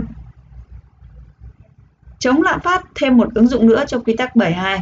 Bạn có thể dùng quy tắc này để tính ra sau bao nhiêu năm, sức mua của đồng tiền trong túi bạn sẽ giảm đi một nửa dưới ảnh hưởng của lạm phát. Chỉ việc lấy 72 chia cho tỷ lệ lạm phát. Ví dụ với lạm phát là 3% một năm sau 24 năm, thì giá trị thực sự số tiền bạn phải cất giữ sẽ phải giảm đi một nửa. Và với lạm phát lên đến 6% thì thời gian cán lại chỉ còn 12 năm. Các quỹ tương hỗ sẽ thét lên là không thể nào vì nghe các giáo sư tại các nhóm trường đại học hàng đầu của Mỹ thuộc top Ivy League sẽ chứng minh rằng không một ai có thể làm được điều đó. Huống chi những gã tay mơ, nhưng họ đã sai và sự thực là những nhà đầu tư nghiệp dư như chúng ta đã làm được điều đó suốt đấy. Và bạn cũng có thể làm được những người theo phương pháp mua tích trữ cổ phiếu. Những người nhỏ bé như bạn và tôi có lợi thế tuyệt đối vì chúng ta bé nhỏ. Khi Warren Buffett bắt đầu đầu tư, lợi nhuận của ông là 100% một năm. Và khi ông trở thành tay chơi lớn hơn, lợi nhuận của ông rớt xuống còn 36% một năm. Và khi ông điều hành quỹ đầu tư với số tiền lên đến hàng tỷ đô, lợi nhuận của ông hạ xuống còn 24% một năm. Tầm vóc rất quan trọng và nhỏ mà có võ là lợi thế của cả bạn và tôi. Hãy sẵn sàng sôi báo. Trong chương tiếp theo, tôi sẽ giải thích tại sao bạn chưa bao giờ được nghe giới thiệu về phương pháp mua tích trữ cổ phiếu và cách mà bạn cố vấn tài chính của bạn sử dụng sự nhẹ dạ cả tin của bạn để chấn lột bạn và làm giàu bằng cách bóp nghẹt túi tiền của bạn. Sau đó tôi sẽ chỉ dẫn cho bạn qua từng bước một của phương pháp mua giữ gìn doanh nghiệp, thứ sẽ khiến bạn trở nên giàu có. Những điểm cần nhớ và hành động để làm giàu, hãy học cách định giá doanh nghiệp và xây dựng một danh mục đầu tư gồm các doanh nghiệp có giá bán dưới mức giá trị thực. Dựa theo chiến lược của mua tích trữ, cổ phiếu của một nhà đầu tư như sau. Một, xác định giá trị thực nội tại của một doanh nghiệp và mua cổ phiếu của các doanh nghiệp đó khi chúng được giảm giá. 2. Tiếp tục mua giữ cho đến khi chúng còn giảm giá và bạn có khả năng mua vào. 3. Tuân thủ nguyên tắc 10-10 và đừng bao giờ sở hữu một doanh nghiệp nếu chỉ trong vòng 10 phút, bạn không sẵn lòng sở hữu nó trong vòng 10 năm. 4. Bán chúng đi khi giá cổ phiếu bằng hoặc vượt lên giá trị để thu khoản lợi nhuận cách xù. Chỉ mua những công ty nào bạn hiểu và có ý nghĩa đối với bạn. Tìm những công ty nào phù hợp với bạn bằng cách làm bài kiểm tra đặc trưng tại trang ruleoneinvesting.com. Đây là một công cụ đánh giá cá nhân tuyệt vời nhằm giả soát lại nhanh chóng những khoản đầu tư của bạn và những khoản tiết kiệm tức thời. Chương 4. Payback Term có nghĩa là không sợ hãi. Trong hai câu hỏi mua tích chữ cổ phiếu nào cụ thể và khi nào thì mua tích trữ thì mua tích trữ cổ phiếu nào là một câu hỏi khó hơn so với câu khi nào thì nên mua tích trữ cổ phiếu. Như tôi đã nói, rất khó tìm được một doanh nghiệp được gọi là hoàn hảo để bạn đầu tư, thậm chí là chẳng bao giờ có. Chưa kể số lượng doanh nghiệp tuyệt vời mà bạn có thể hiểu rõ giá trị của chúng để mua tích trữ cũng không phải quá nhiều. Một khi đã tìm ra đúng doanh nghiệp thì việc xác định khi nào nên mua tích trữ là một việc dễ dàng. Bạn chỉ cần đợi và mua tích trữ khi giá dần hạ xuống. Chúng ta việc gọi gọi việc mua hạ giá là mua với một biên độ an toàn. Margins of Safety MOS trong đầu tư theo quy tắc số 1. Biên an toàn là ba từ quan trọng nhất đối với một nhà đầu tư và nó đặc biệt quan trọng đối với nhà đầu tư theo chiến lược mua tích trữ cổ phiếu. Để có được biên an toàn lớn, tất cả những điều bạn phải làm là xác định giá trị của doanh nghiệp và chờ đến khi giá cổ phiếu của doanh nghiệp đó hạ xuống thấp hơn nhiều so với giá trị. Thế là bạn mua vào. Bạn cũng cần biết rằng không phải cứ thị trường chứng khoán rớt giá do khủng hoảng thì cổ phiếu của công ty nào cũng sẽ bị bán hạ giá hay có giá rẻ cho bạn mua. Một số công ty trong khủng hoảng vẫn có giá bán cổ phiếu ở mức khá đắt. Cứ xem việc mua cổ phiếu như mua một chiếc xe hơi, bạn có thể mua một chiếc Mercedes và bạn chắc chắn sẽ tủm tỉm cười vì mua được nó với giá hời. Hoặc bạn chắc chắn sẽ sôi máu vì mua hớ. Bạn sẽ xem xét phần cứng của xe còn tốt không, khung gầm còn ngon không, gian đồng có gì xét quá không. Để trả lời được những câu hỏi đó, bạn sẽ định giá được giá trị của chiếc xe. Và vì thế, việc xác định giá trị của doanh nghiệp là vấn đề then chốt trong mua tích trữ cổ phiếu. Những người giàu lên nhờ họ mua các công ty, họ chỉ có thể giàu lên nếu biết được giá trị của công ty đó. Cũng có một vài trường hợp khách bỏ tiền mua lại các công ty mà chẳng biết giá trị thực của công ty đó và kiếm được tiền nhưng đó là trường hợp may mắn và không bền vững. Ông Robert Schiller, tác giả cuốn sách tiếng Việt là Quan Tếu, chỉ ra rằng mua cổ phiếu khi chỉ số P/E thấp và lợi nhuận lúc này lợi nhuận cao, còn khi PE cao thì lợi nhuận thấp. Trong biểu đồ ta thấy khi mua vào thị trường có chỉ số PE là 20 30 thì sau 20 năm sẽ có lợi nhuận là âm 2% cho đến 5%. Một lần nữa tôi nhắc lại, giá là số tiền bạn bỏ ra, còn giá trị là thứ bạn nhận được. Đừng tin lời những người nói rằng nếu chúng ta cứ mua và giữ cổ phiếu chỉ số S&P 500 thì thế nào cũng có lợi nhuận. Tôi nói thật, nếu bạn mua vào lúc cổ phiếu có chỉ số P/E ở mức cao, sau 20 năm thậm chí bạn có thể còn bị lỗ vốn. Mặt khác, nếu bạn mua và tích trữ cổ phiếu khi chỉ số S&P 500 có P/E thấp, có thể bạn sẽ kiếm được một khoản lời to. Từ năm 1970 đến năm 1985 có vài năm chỉ số P/E toàn thị trường xuống tới mức 8. Loại cổ phiếu 500 index và những năm đó việc đầu tư có thể đem lại một khoản lợi nhuận bình quân trong 20 năm đạt từ 10% hoặc cao hơn. Nghiên cứu của Shiller đã hé lộ một điều quan trọng. Nếu bạn dự tính mua và giữ cổ phiếu lâu dài, hãy mua khi giá cổ phiếu hạ. Hãy mua khi người khác sợ hãi và bán khi người khác tham lam. Đó cũng là lý do vì sao các nhà quản lý quỹ đang lao đao ở thời điểm cuốn sách này ra đời. Họ mua cổ phiếu ở những thời điểm năm 1990 và đầu năm 2000, khi chỉ số P/E của S&P 500 cao chót vót. Bây giờ họ chỉ còn biết cầu khấn cho chỉ số của thị trường lên cao, đồng thời chứng kiến lợi nhuận gộp của họ rơi về con số 0. Nghiên cứu của Shiller cho thấy trong vòng 20 năm, những người mua cổ phiếu ở thời điểm năm 1900 và đầu năm 2000 sẽ không thu được lợi nhuận gì cả. Còn đối với một nhà đầu tư khôn ngoan mua bán cổ phiếu theo phương pháp tích trữ, ý tưởng của Shiller sẽ giúp họ giàu có dễ dàng hơn. Nếu bạn có thể đạt lợi nhuận 12% trong vòng 20 năm liên tục bằng cách mua toàn bộ chỉ số S&P 500 đúng thời điểm, thì bạn hãy tưởng tượng lợi nhuận khổng lồ của bạn thu được nếu chỉ mua tích trữ những công ty tốt nhất được bán với giá thấp nhất hơn là mua toàn bộ các công ty. Điều này là đương nhiên, chính xác là những gì mà ngài Buffett đang làm để làm cho về khoản lợi nhuận thu về 24% mỗi năm và trở thành tỷ phú. Đây là lần thứ hai trong cuộc đời đầu tư của tôi. Chúng ta đã chứng kiến chỉ số S&P 500 có PE lùi dần về một con số. Lần đầu tiên tôi chứng kiến điều này là vào năm 1000, những năm 1980. Chính là lúc tôi bắt đầu đầu tư và tôi đã giàu lên từ đó. Có thể nói, cơ hội cuộc đời đang đứng trước mắt chúng ta và đây là thời cơ để mua tích trữ cổ phiếu, những công ty có giá trị vào đúng lúc trong một thị trường chín mùi. Được rồi, giờ chúng ta sẽ đi vào chi tiết. Làm sao ta biết được giá trị của công ty ta định mua tích trữ? Đừng vội lo lắng đến việc bạn có nên đầu tư bao nhiêu vào công ty này, hoặc danh mục đầu tư của bạn cần có bao nhiêu công ty. Chúng ta sẽ bàn đến các vấn đề này vào chương sau. Còn bây giờ chúng ta sẽ làm rõ cách xác định của một doanh nghiệp và so sánh giá trị với việc bán cổ phiếu của nó. Xác định giá niêm yết sticker price hay giá trị của một doanh nghiệp. Ở phố Wall, người ta có rất nhiều từ ngữ để nói về giá trị, ví dụ như giá trị nội tại, giá bán lẻ hoặc giá trị một doanh nghiệp. Còn tôi, tôi luôn dùng là giá niêm yết sticker price. Để nói về giá trị, bạn cần liên tưởng đến giá trị thực mà tôi đề cập ở tình huống này. Đó là bạn vào một cửa hàng xe hơi, trên mỗi một chiếc xe đều có giá niêm yết, cũng như không bao giờ chúng ta trả ngay số tiền được niêm yết để đưa chiếc xe về ta cũng không bao giờ trả đúng giá niêm yết để mua cổ phiếu. Chúng ta muốn mua với giá hời, giá niêm yết chính là giá bán lẻ, giá trị nội tại, giá trị của một doanh nghiệp và là giá mà ta sẽ không mua không bao giờ. Ở quy tắc số 1, tôi đã trình bày về cách tính giá trị giá niêm yết của một doanh nghiệp là dựa vào bốn yếu tố. 1. Lợi nhuận trên mỗi cổ phiếu earning per share EPS trong 12 tháng gần nhất. 2. Tỷ lệ tăng trưởng EPS trong vòng 10 năm tới. 3. Chỉ số P/E trong 10 năm qua. 4. Tỷ lệ lợi nhuận tối thiểu được chấp nhận. Minimum Acceptable Rate of Returns MARR. Nếu có bốn thông tin này, bạn có thể xác định được giá trị doanh nghiệp mà bạn đang muốn mua cổ phiếu hoặc có thể tính bằng công thức Excel có tên gọi là FV, Future Value, giá trị tương lai. Có một cách khác là tính công cụ tính bằng công cụ có sẵn là trên rule1investing.com. Trong bốn yếu tố kể trên, yếu tố thứ nhất và thứ tư không khó để tìm kiếm thông tin trên mạng Internet. Để biết EPS trong 12 tháng gần nhất, bạn có thể Google search. Còn tỷ lệ lợi nhuận tối thiểu được chấp nhận MARR, yếu tố đứng thứ tư trong danh sách, nó cố định ở mức 15% và chẳng bao giờ thay đổi. Bạn thắc mắc là tại sao là 15%? Là bởi vì mức 15% vừa đủ trang trải cho chi phí cho lạm phát, lãi suất trái phiếu, thuế và cũng bao gồm một phần tiền lãi xem như tiền công cho nỗ lực của chúng ta. Bạn phải ghim vào đầu con số này khi định giá một công ty 15%, chỉ có thể hơn, không có thể bớt. Với yếu tố thứ ba, chỉ số PE, Price per Earnings. Trong 10 năm của một công ty cũng không quá khó để tìm kiếm. Hãy tìm kiếm chỉ số PE trong quá khứ của công ty đó. Đừng lấy thông tin của quý gần nhất mà là của 10 năm vừa qua. Bởi vì nó sẽ giúp ta dự báo được chỉ số P/E của tương lai của mỗi công ty này. Ở bước này, thấu hiểu doanh nghiệp sẽ rất hữu ích nếu ví dụ một công nghệ mới sẽ biến sản phẩm của công ty trở nên lỗi thời. Khi ấy, những số liệu PE trong quá khứ không còn giá trị ước đoán nữa. Nhưng nếu bạn theo đúng ba chữ M, ngay từ đầu bạn đã chẳng quan tâm đến một công ty sẽ sớm lỗi thời phải không? Bạn cũng cần hiểu quy luật này. Lý do giá bán cổ phiếu là bộ số còn lợi nhuận vì chẳng ai đem lại. Lại đem bán công ty chỉ để để lấy một năm lợi nhuận cả, đó là điều dại dột. Vậy, nếu không bán sau một năm bạn cũng có được lợi nhuận một năm rồi.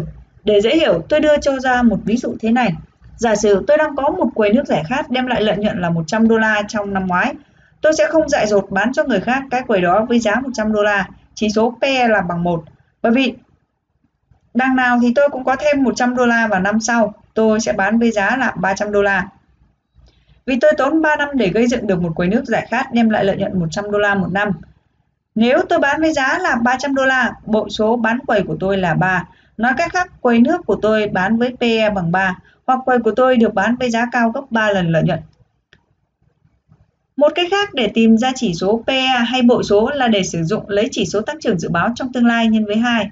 Để có chỉ số tăng trưởng thu nhập dự đoán, các nhà phân tích chuyên nghiệp bạn cần vào mục Earning Estimate rồi click vào Earnings Growth Rate là có kết quả. Nếu chỉ số tăng trưởng thu nhập đoán là 13% mỗi năm hay còn gọi là chỉ số tăng trưởng dự báo tương lai thì khi ấy PE ở mức 26 tức là lấy công thức 13 x 2 bằng 26 thuộc ngưỡng cho phép. Hãy chọn dùng kết quả nhỏ hơn để tính toán, tức là lúc này chúng ta tìm được một con số 18,4 mức PE trung bình của 5 năm vừa qua.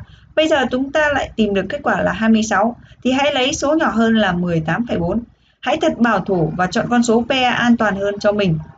Thông số cuối cùng chính là yếu tố thứ hai trong danh sách cần xác định để xác định giá niêm yết hay giá trị thực của cổ phiếu là tỷ lệ tăng trưởng EPS trong 10 năm tới.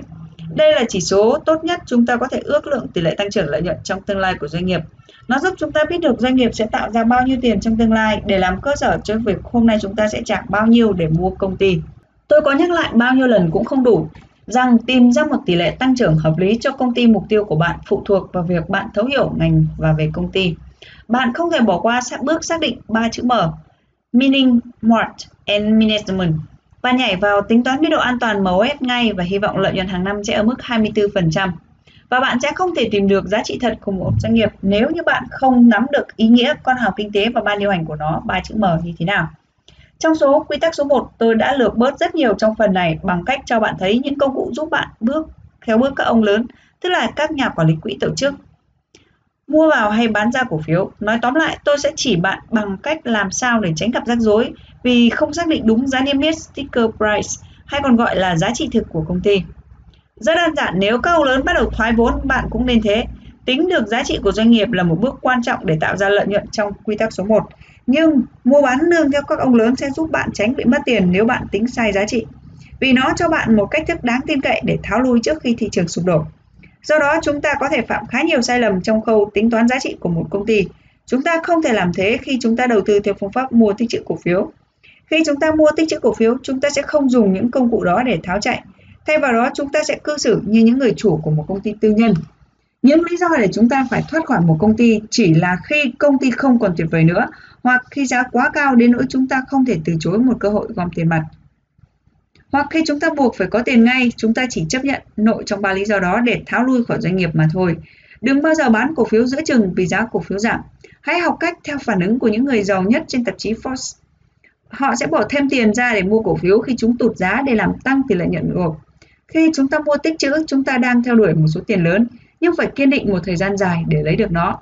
Vì lẽ đó, là một nhà đầu tư cổ phiếu theo phương pháp mua tích trữ, chúng ta cần phải nắm chắc chắn giá trị của một công ty hơn là chúng ta là một người bán cổ phiếu tích cực.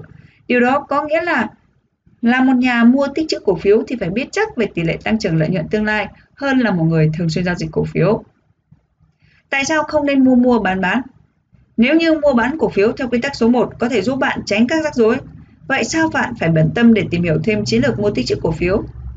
Chính vì bản chất của thị trường ngày nay, tôi đã sớm đề cập tới điều này và vì các công cụ kỹ thuật phục vụ chiến lược mua bán không được cung cấp miễn phí, bạn phải trả tiền để dùng chúng cũng giống như hợp đồng bảo hiểm vậy. Chúng ta được bảo vệ nhưng phải mất tiền. Lý do của điều này gọi là ma sát mậu dịch. Ngay cả những nhà mua bán cổ phiếu tài ba nhất cũng không thể rút lui tại đỉnh và vào lại tại đáy. Đôi khi chúng ta bỏ lỡ một cơ hội tăng giá mạnh hoặc cũng có thể kẹp hàng ở vùng giá cao. Bởi market trong trò chơi mua bán cổ phiếu chúng ta giảm thiểu thua lỗ ngắn hạn.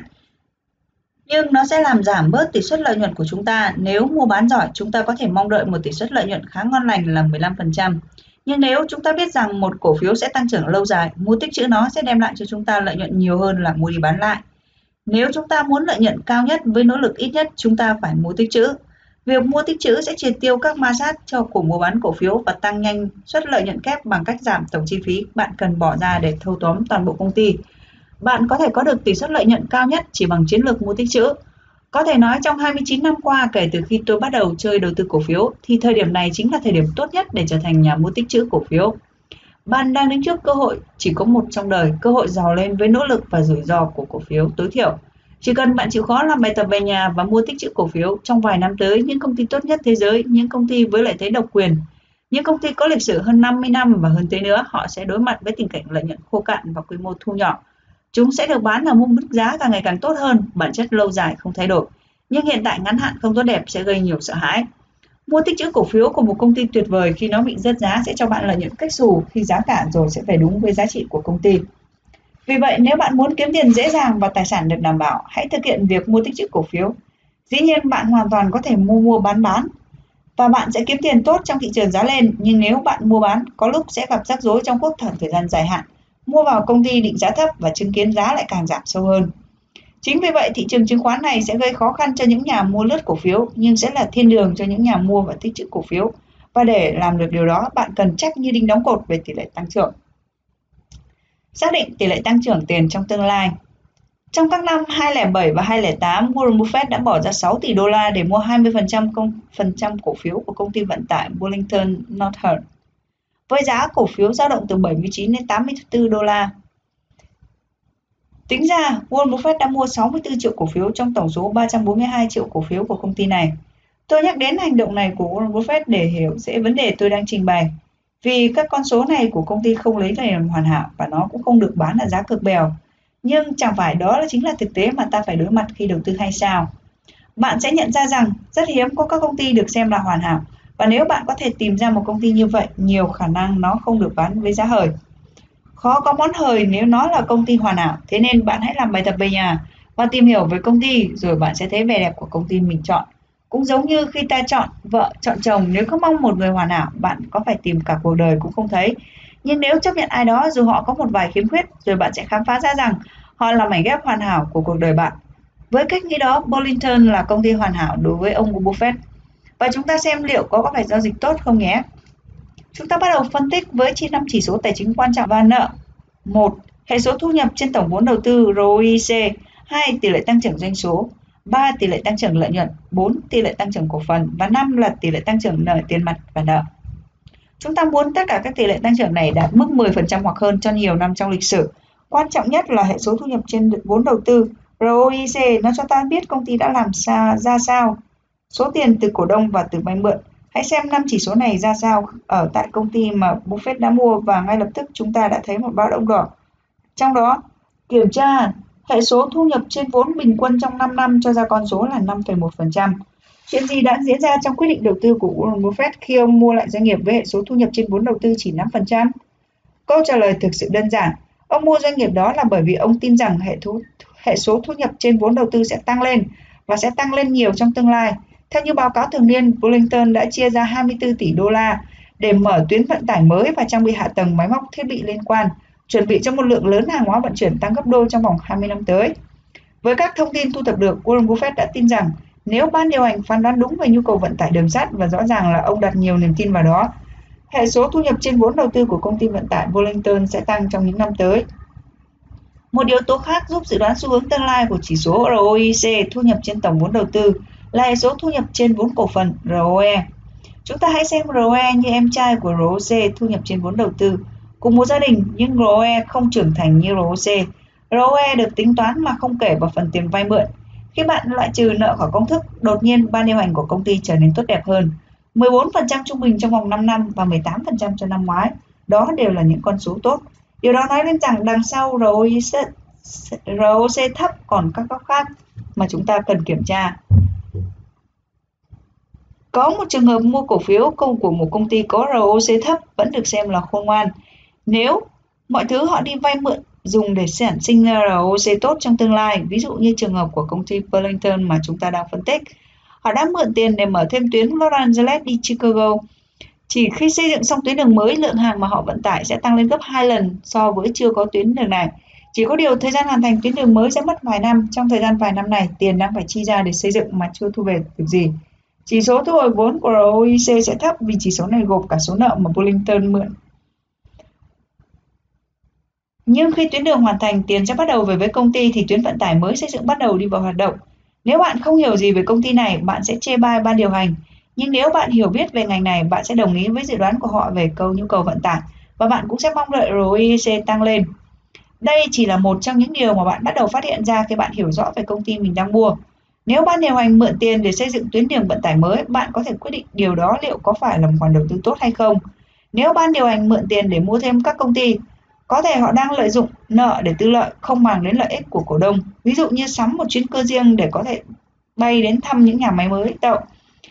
Tôi đồng tình với Warren Buffett rằng công ty vận tải Burlington đang có bước đầu tư đúng đắn vào tương lai và tôi tin rằng chúng ta sẽ thấy ROIC tăng khi tuyến đường mới và cơ sở hạ tầng được đưa vào sử dụng.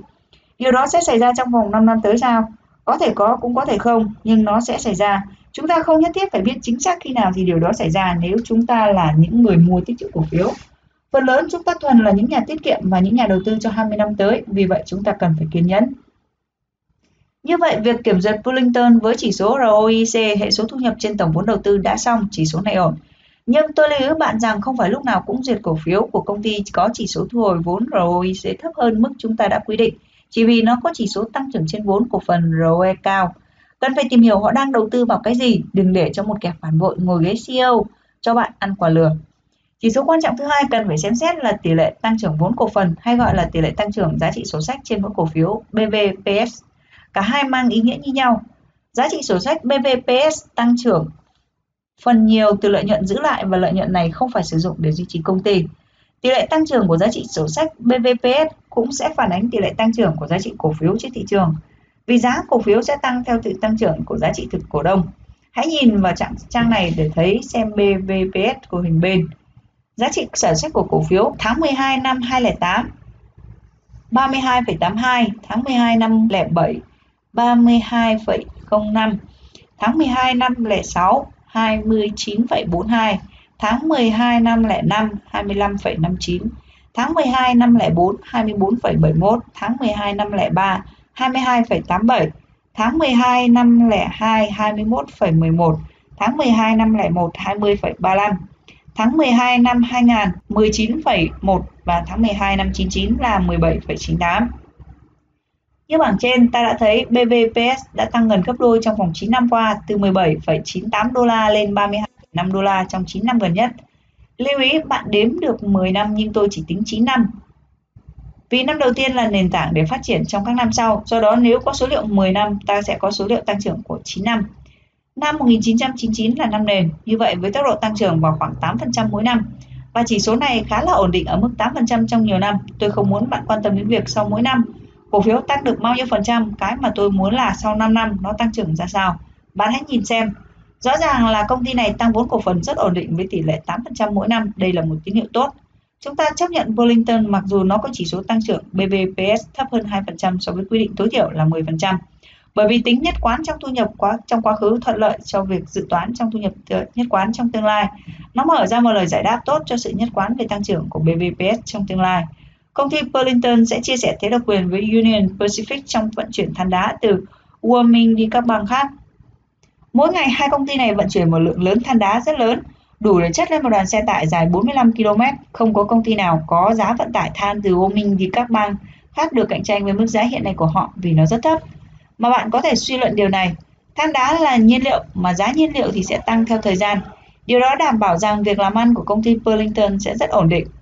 Dĩ nhiên, ngoài vận tải than đá, công ty Burlington sẽ còn vận chuyển hành khách và nông sản, hàng hóa của các nhà máy nhiều thứ khác. Bây giờ bạn hãy xem hình bên dưới, bản báo cáo tài chính của tổng hợp 10 năm của công ty Burlington được coi là tăng trưởng về doanh số của công ty. Doanh số của Burlington đi ngang trong nhiều năm liền, nhưng 5 năm gần đây đều đặn tăng 14% mỗi năm. Chỉ số EPS cũng thế, đi ngang trong nhiều năm và sau đó tăng mạnh. Tính bình quân trong 10 năm qua nó có mức tăng là 11%, nhưng nếu chỉ xét 5 năm trở lại đây, mức tăng của chỉ số lên tới 24%. Bạn cũng có thể tính toán tỷ lệ tăng trưởng này bằng công cụ tính trên trang web của tôi. Chúng ta cùng chuyển qua xem xét chỉ tiêu cash flow, dòng tiền và xem xét kết quả của 5 năm gần đây, rồi tính toán theo công thức. Nhớ rằng năm đầu tiên có giá trị là năm thứ không. Tiền sẽ tăng ổn định ở mức 11% một năm.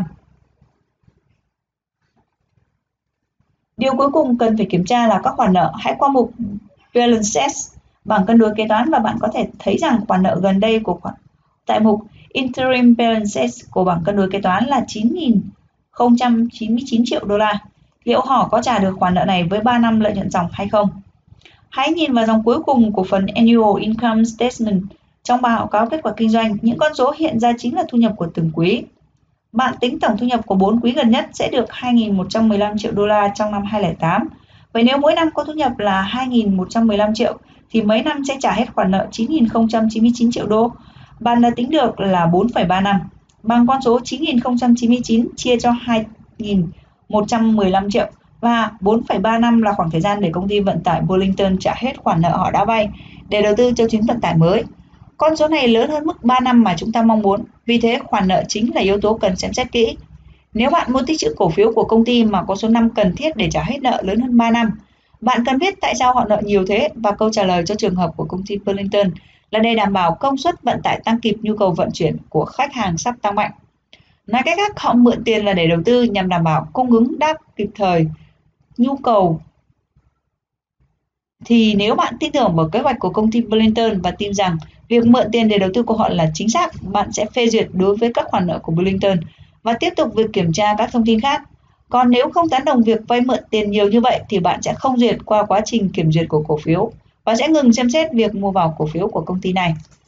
Kết luận sau khi kiểm tra các số liệu của công ty Burlington một Chỉ số lợi nhuận trên vốn ROIC thấp hơn ngưỡng chuẩn là 10% vì công ty đã mất nhiều tiền để bỏ ra đầu tư hạ tầng nhưng ROE lại cao hơn ngưỡng chuẩn, ta cắm cờ đỏ đáng báo động. 2. Chỉ số giá trị sổ sách trên mỗi cổ phiếu BVPS tăng trưởng ổn định ở mức 8%, thấp hơn mức 2% so với ngưỡng chuẩn, cờ đỏ báo động. Tỷ lệ tăng trưởng doanh số gần đây ổn định ở mức 14%, quá tuyệt. Chỉ số lợi nhuận trên cổ phiếu EPS gần đây có mức tăng là 24%, quá tuyệt. Tỷ lệ tăng trưởng tiền mặt là 11%, tốt. Công ty cần tới 4 năm để trả hết khoản nợ vay hiện tại. Điều này là không tốt nhưng có thể có nó có một lý do nào đó. 6 chỉ số quan trọng cần tìm hiểu về doanh nghiệp Burlington mà chúng ta mới xem xét cho kết quả khá là thiếu nhất quán. Trong khi tỷ lệ tăng trưởng doanh số và lợi nhuận tăng tuyệt vời, tiền mặt vào vốn cổ phần tăng ổn định thì khoản lợi nợ lại quá cao. Tuy vậy, Burlington không có một cổ phiếu tồi đâu. Qua nghiên cứu công ty này với 6 chỉ số, ta biết hai điều quan trọng. Burlington đang ở một vị thế an toàn, có một con hào kinh tế lớn và bất cả xâm phạm, do đó triển vọng tương lai của nó là khá sáng sủa.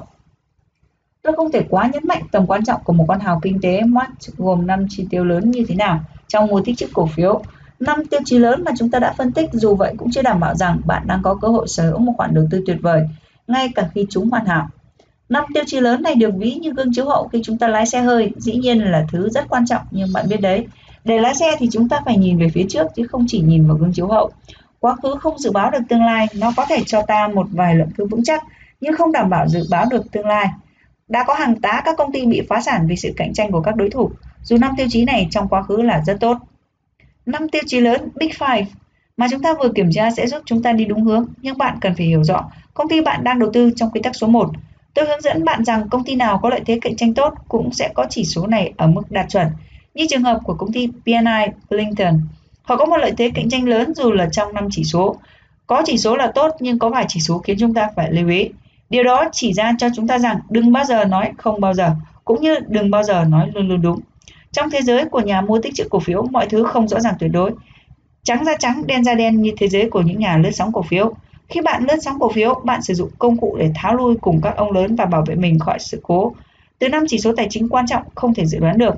Là một nhà mua tích trữ cổ phiếu, lá chắn duy nhất bảo vệ bạn khỏi sự bất ngờ nằm ở chìa khóa thấu hiểu rõ ràng tương lai của doanh nghiệp. Bạn cũng phải xác định rằng công ty bạn muốn đầu tư có một hàng rào miễn nhiễm cạnh tranh vững chắc hay không. Hàng rào này sẽ bảo vệ công ty khỏi sự tấn công đến từ các đối thủ cạnh tranh, giúp bảo vệ doanh số và lợi nhuận. Điều cơ bản nhất khi nghiên cứu công ty là bạn phải biết rằng liệu công ty có con hào kinh tế vững chắc hay không. Bây giờ tôi mách cho bạn làm thế nào để biết một công ty có lợi thế cạnh tranh lớn. Trước tiên tôi hỏi bạn thế này, nếu một ai đó đưa cho bạn 1 tỷ đô la bạn để bạn mở công ty cạnh tranh với Burlington trong việc vận chuyển hàng hóa, bạn có làm không? Câu trả lời là không. Vì sao vậy? Bởi vì việc xin giấy phép để xây dựng một tuyến đường dây mới cần nhiều thủ tục và quy trình xây dựng khá rối rắm. Mà cho dù bạn xin được giấy phép, bạn có dám bắt tay vào làm hay không? Giá thành để xây dựng một dặm đường dây là 3 triệu đô la. Với 1 tỷ đô la, bạn chỉ làm được 333 dặm. Sau đó thì bạn hết tiền và rồi tiền đâu để bạn mua đầu xe lửa, mua xe tải, thuê công nhân bốc vác và nhân viên văn phòng. Vậy với 1 tỷ đô la trong tay thì bạn không thể là đối thủ của công ty Burlington. Dù bạn không muốn vận chuyển hàng hóa bằng xe lửa, thay vào đó dùng xe tải, cách này thì không cần làm đường dây thì cũng không thay đổi được gì. Khi mà vận chuyển từ bang này qua bang kia với những đoạn đường xa miệt mài, bạn phải trả phí cầu đường cho xe tải rất nhiều lần trong một lần vận chuyển. Tiếp theo là chi phí vận tải của xe sẽ cao hơn nhiều so với chi phí vận tải bằng xe lửa. Vì một chuyến xe lửa vận chuyển được gấp nhiều lần một chuyến xe tải, khách hàng liệu rằng có chọn công ty của bạn không? Cách tính giá trị thực của một công ty Các bước để tính giá trị thực của công ty, ví dụ như Burlington như trong bài tập đã được giao. Bước số 1. Xác định tỷ chỉ số tăng trưởng của BNI. Trong các con số chúng ta đã tính ở phần trước có 14, 24, 8 và 11%. Chúng ta sẽ chọn dùng con số 12%. Bởi vì tác giả nghĩ rằng BNI sẽ còn phát triển hơn nữa trong vòng 5 năm 50 năm tới. 2. Hãy xem các dự báo phân tích tình hình của năm tới. Chúng ta có thể tìm các con số này ở trên các báo chí, truyền thông, các đơn vị kinh doanh chứng khoán sẽ đưa ra các cái con số phân tích mà chúng ta có thể đánh giá được. Con số hiện tại của Burlington được tham khảo đưa ra dự báo con số 13,5% cho vòng 5 năm tới. Bước số 3, trong hai con số dự báo của tác giả 12% và của chuyên gia là 13,5%, chúng ta lấy số nhỏ hơn tức là 12%. Bước số 4, chỉ số PE, bộ số lợi nhuận của công ty đang được giao dịch trên thị trường. Rồi vào mục các phần liên quan đến kết quả tài chính và tính được con số bao gồm Financial Reason, K ratio và Price ratio chỉ số giá cả. Chúng ta sẽ thấy rằng chỉ số PE của công ty Burlington ở mức 14 cho đến gần 34. Vậy chúng ta dùng hai con số này cộng lại chia 2, chúng ta được 24 là mức trung bình. 5. Chúng ta lấy chỉ số phát triển dự báo cho 5 năm tới mà chúng ta đang tính lúc nãy nhân với 2, tức là lấy 12 nhân 2 bằng 24. 6. Hai chỉ số PE chúng ta đều có được là 24, vậy chúng ta có thể tạm thời xác định chỉ số PE bằng 24. Nếu hai con số khác nhau, chúng ta sẽ lấy số nhỏ hơn. 7. Chỉ số TTM EPS thu nhập 12 tháng gần nhất xem nó là bao nhiêu. Chúng ta cần tìm con số này. Hãy vào trang Company Report hoặc là các trang uh, đang được tính toán ở Việt Nam ví dụ như KPF, Vietstock hoặc là các báo cáo tài chính hiện có sẵn ở trên các trang web của chính các đơn vị công ty đó các bạn sẽ tính ra chỉ số EPS để chúng ta có một con số hiện tại của Burlington đang được tính toán là 5,76 đô la trên một cổ phần. 8. Chọn tỷ lệ lợi nhuận thấp nhất mà chúng ta chấp nhận được từ thương vụ đầu tư này. Ví dụ, ở đây tác giả đưa ra dự báo rằng họ có kỳ vọng là 15%. Đây là một con số quan trọng, nó cho ta biết nếu ta mua cổ phiếu với giá bán lẻ và mọi chuyện suôn sẻ theo kế hoạch của Burlington, chúng ta sẽ đạt được lợi nhuận kỳ vọng là 15% mỗi năm. 9. Tóm lại, ta có giá trị của bốn con số như sau. TTM EPS 5,76 đô la, tỷ lệ tăng trưởng 12%, PE 24%, MARR 15%. 10. Đưa bốn giá trị vừa rồi được tìm trên các biểu thức trên vào ruralinvesting.com. Tìm tới mục khu vực calculator các bạn sẽ tính ra được con số là 108 đô la, đó là giá trị của một cổ phiếu của Burlington.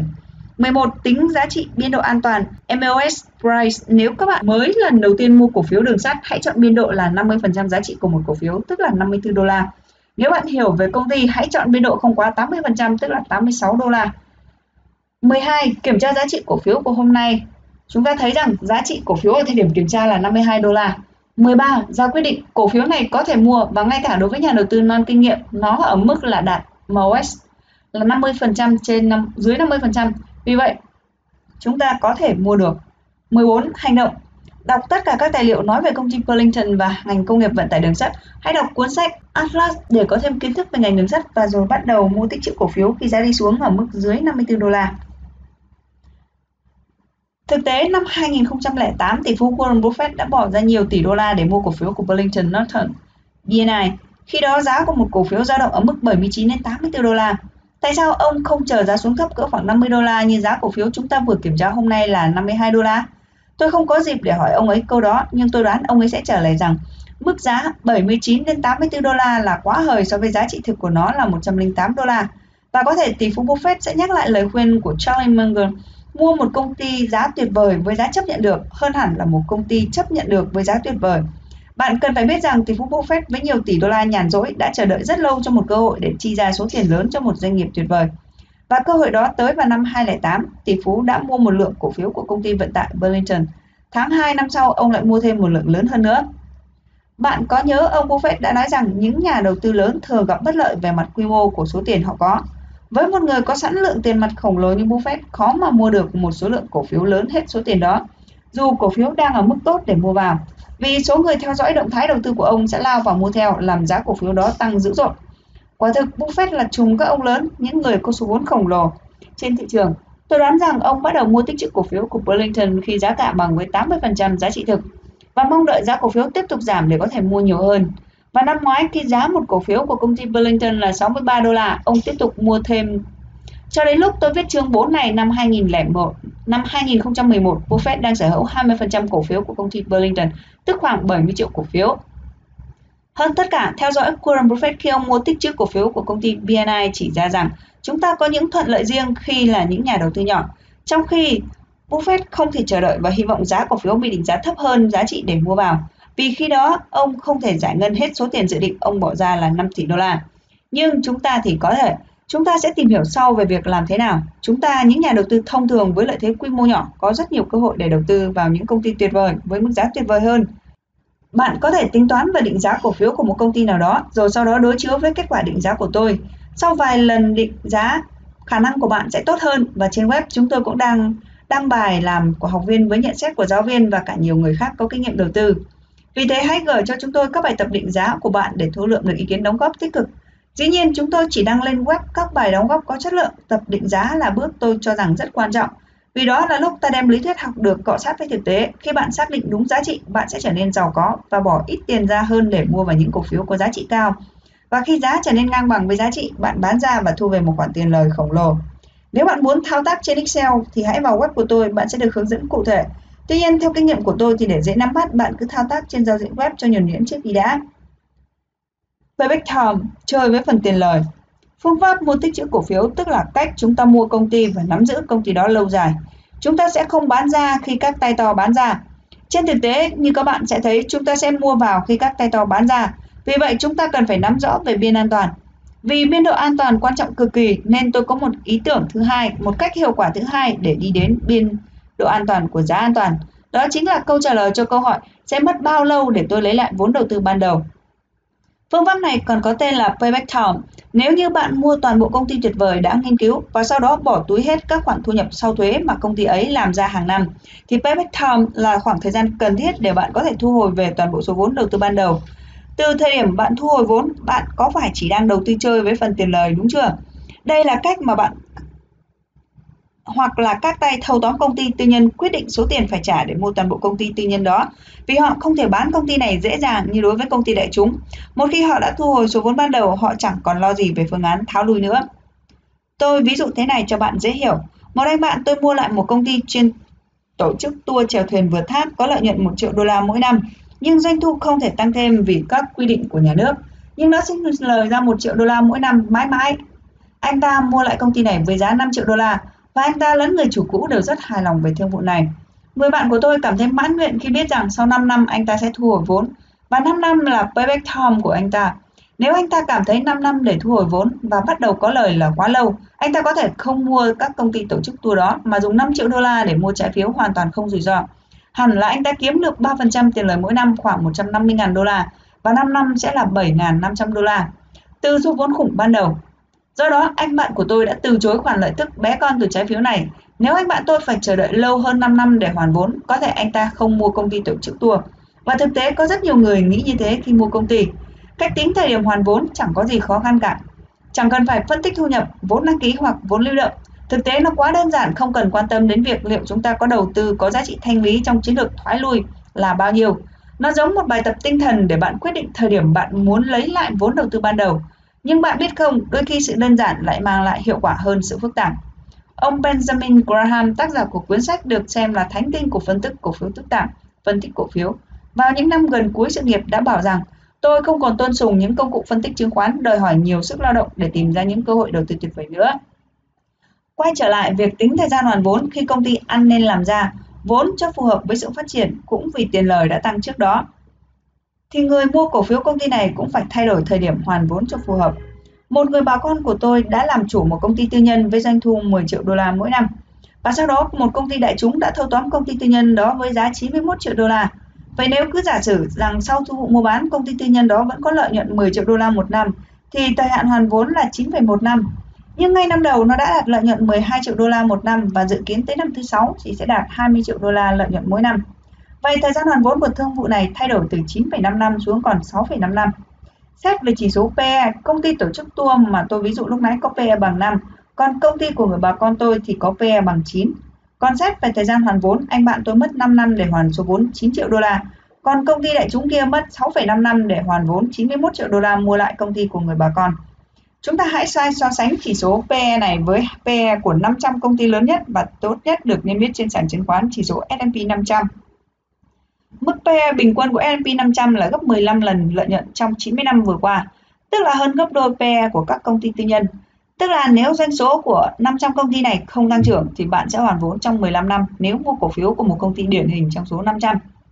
Theo Robert Shiller, người mà chúng ta đã dùng biểu đồ để của ông để làm minh họa trong chương 4, thì doanh thu của 500 công ty này đã tăng 2,7% kể từ năm 1874.